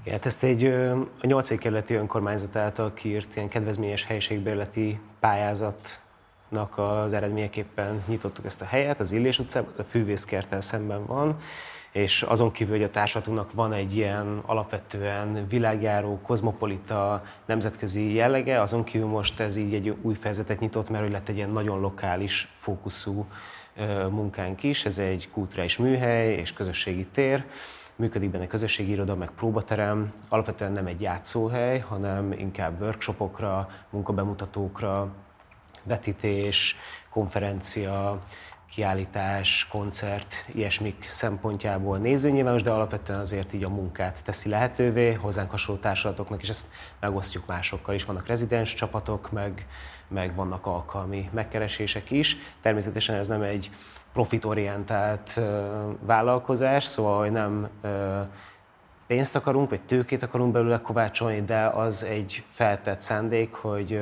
eltartsa önmagát a hely, és ezáltal ez nem ez jelenti a függetlenséget, de egy újabb ilyen mozaik vagy puzzle tud lenni abban, hogy kevésbé függjünk például az államtól. És akkor most ezt március elején nyitottuk, és egy ilyen jubileumi pillanathoz érkeztünk a fesztivállal, és azt a közös döntést hoztuk meg a csapatunkkal, hogy ez ne egy önünneplésről szóljon, és hogy túlmutasson azon, hogy lejátszuk az 5-6 előadásból álló repertoárunkat, hanem kinyitottuk ezt a lehetőséget, és lemondtunk saját, egy, egy saját új bemutatónyi összegről, egyrészt azért, hogy felújítsuk a helyet, másrészt azért, hogy másokat meg tudjunk hívni erre a fesztiválra, és összesen 15 alkotónak, csapatnak adtunk arra lehetőséget, hogy elhozza a munkáját, Igazából az egyedüli kritérium az az volt, hogy valamilyen lokális ügyel foglalkozom, amik természetesen sokszor országos ügyek, de megjelenik most a programban például roma joggal, női jogokkal, lakhatással, háborúval, menekültválsággal foglalkozó előadás, de egyébként a nyolcadik kerület meg a várostervezés is tud tematika lenni és egy ilyen nagyon műfajokon átívelő, ilyen széles spektrumú programot tudtunk ejteni, amiben vannak workshopok, városi séták, koncertek, performanszok, installációk, és egy ilyen nagyon kortárs szemléletű, formailag az, amiben gondolkozunk, és hát ilyen 90 fölötti pályázat érkezett, ami megdöbbentő, mert mostanáig arról beszéltünk, hogy hogyan fullad meg éppen a, a független szféra, és hát ezek szerint van 90 olyan alkotó, ami ennek bizalmat szavazott, és, és látott ebben fantáziát, úgyhogy ők közülük válogattunk 15-öt. Ez még május 17-ig zajlik ez a fesztivál, javarészt a Stereo Művházban, az Illés utcában, de vannak külső helyszínek is, játszunk egyébként a Jurányiban is például. És most kinéz majd a ti fesztiválatok, mit lehet erről tudni? Ez a Chat Fest névre hallgat, család, egy ilyen társadalom, kicsit szándékosan utal az ilyen csed, gyed, csók, féle mozaik szavakra, amik így a családtámogatásokkal vannak összefüggésben nálunk.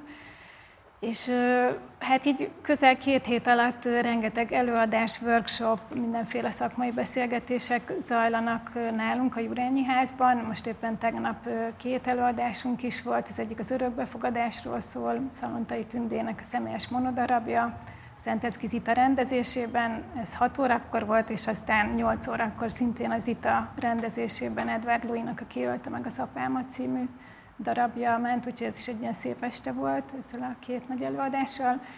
És most hétvégén érkezik egy román vendégjáték, a Monika Marinescu duója Maten címmel, ez az anyaságról szól, egészen másképp, mint amit így a hétköznapokban megszoktunk, tehát hogy pont inkább azokat a tabukat döngeti, amikről kevésbé beszélünk az anyaság vagy a gyerekvállás kapcsán, és jellemző erre az alkotóra, hogy, hogy ő igazából arra helyezi a hangsúlyt, hogy hogy tudja a szolidaritást, akár így a gyerekvállalás, családalapítás területén is fokozni, erősíteni azáltal, hogy így az anyák és a nem anyák, gyerekesek és nem gyerekesek közötti párbeszédet próbálja mélyíteni.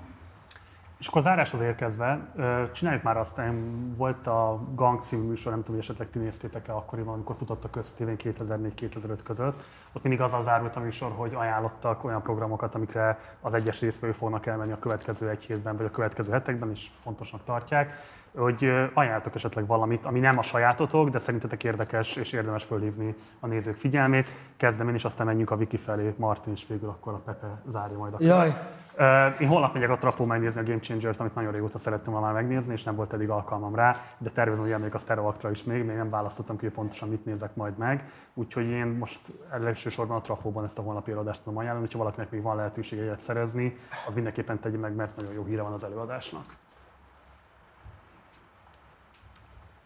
Hát én akkor csak hogy így kerekre zárjuk ezt a témát, a tünet záró estjét ajánlanám, ami júniusban lesz szintén a Trafóban. Szuper. Én oda készülök most, ami már így házon kívül van. Hát én minden nap látogatom most a fesztiválon keretében a saját magunk által szervezett programokat, amit leginkább várok a héten az egy szombati helyszínspecifikus koncert, a Fűvészkertnek a Pálmaházában lesz egy audiovizuális koncert installáció, Barta Márknak a saját munkája, aki régi kollégánk, és a növények is szerepet kapnak így alkotói inspirációban is, meg hát nyilván egy ilyen vizuális jelenlétben is meghatározó lesz, úgyhogy azt két alkalommal, nyolckor és fél tízkor lesz egy-egy turnus szombaton.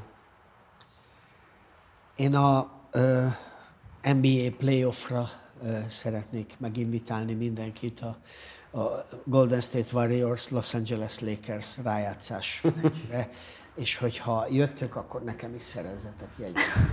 És aki nem szerez jegyet, az hol tudja követni? Azon kívül is streamelheti? Ö, a, a Sport 1 Sport 1 TV közvetíti, vagy, vagy streamelve lehet, igen, igen. mikor van ez? Hát ez, ez folyamatosan, ugye ez hét meccs. Ez, ez, tehát semmit a... nem tudok az NBA-ről. Tehát semmit nem tudsz. Hát mindegy. De mondd el, itt az érdekel, fejezd be. Hát figyelj, ez a Stephen Curry, én ettől kész vagyok ettől a csávótól, ti se ismeritek, mi? Jaj, hát akkor hagyjuk. De ne, ne, mondd el, biztos, hogy vannak, akiket érdekel, fejezd már be. Hát figyelj, van ott egy olyan zseni, aki megváltoztatta. Ugye azt mondtad, game changer, arra a műsorra mész, igaz? Igen. Na, őt úgy hívják az amerikai kosárlabdában, hogy game changer, ugyanis megváltoztatta az amerikai kosárlabdát, maga az, ahogy ő játszik. Annyira pontosan dobja a három pontosokat, minden idők legtöbb három pontosát dobta már most, és teljesen megváltozott a játék struktúrája Stephen Curry óta. Egyszerűen számomra lenyűgöző. Tehát nem is, valahol félúton a balett, a kortárs tánc és a kosárlabda közt, amit ő csinál. Csodás, hogy beszélsz róla, még Nagyon akár végén kedvet is Nagyon Egyet nézzél meg. Egy Steph Jó, figyelj, Stephen a labda, Stephen Curry, a, a labda, ő a Golden State-nél van, de az ellenfelük most LeBron James, aki egyébként Michael Azt Jordan óta a, most ő, a, ő a, a, a legnagyobbnak tartott, de a Curry a game changer. Jó, hát akkor neki mindenképpen utánézünk. Rozgényi Kulcsár Viktória, Boros Martin, köszönöm szépen, itt voltatok velünk Köszönöm. most reggel. Köszönöm. És Pepe, hát az árásra azért kezdtünk az adásnak, különösen köszönöm neked, hogy itt voltál ma velem műsorvezetőként. Nagy Van-e élmény. bármilyen, Már hogy gondolom, vége. abszolút. Van-e bármilyen záró gondolatod a nézők számára? Ö, gyerekek, itt a tavasz, na, nagyon jó. Szerintem jó, jó, jók az inflációs számaink, jó magasak. Szerintem nincs baj. Tényleg, fasza minden. Nem? Ezzel az optimizmussal kívánok mindenkinek kellemes további napot. Holnap reggel Tóth Jakab kollégám fog várni benneteket, és érkeznek mellé majd a Jól van ez ígyes fiúk. Tudod, kik a Jól van ez ígyes fiúk? Hát nem. Na, akkor neked meg őket érdemes Jó. megnézni. Én meg megnézem a Stephen Curry. Stephen. Én őt fogom megnézni, rendben van, akkor mindenki kapott már a tanulni valót. Szóval menjetek színházba, kövessétek a Stereoact, illetve a Jurányi fesztiváljait, és egyébként megkapcsolatok holnap reggel hétkor a Partizánra. Itt újra fogunk jelentkezni, a kérdések nélkül nincs változás című műsorunkkal majd. Úgyhogy várunk benneteket holnap is, addig is minden jót kívánok nektek, hamarosan találkozunk, ciao.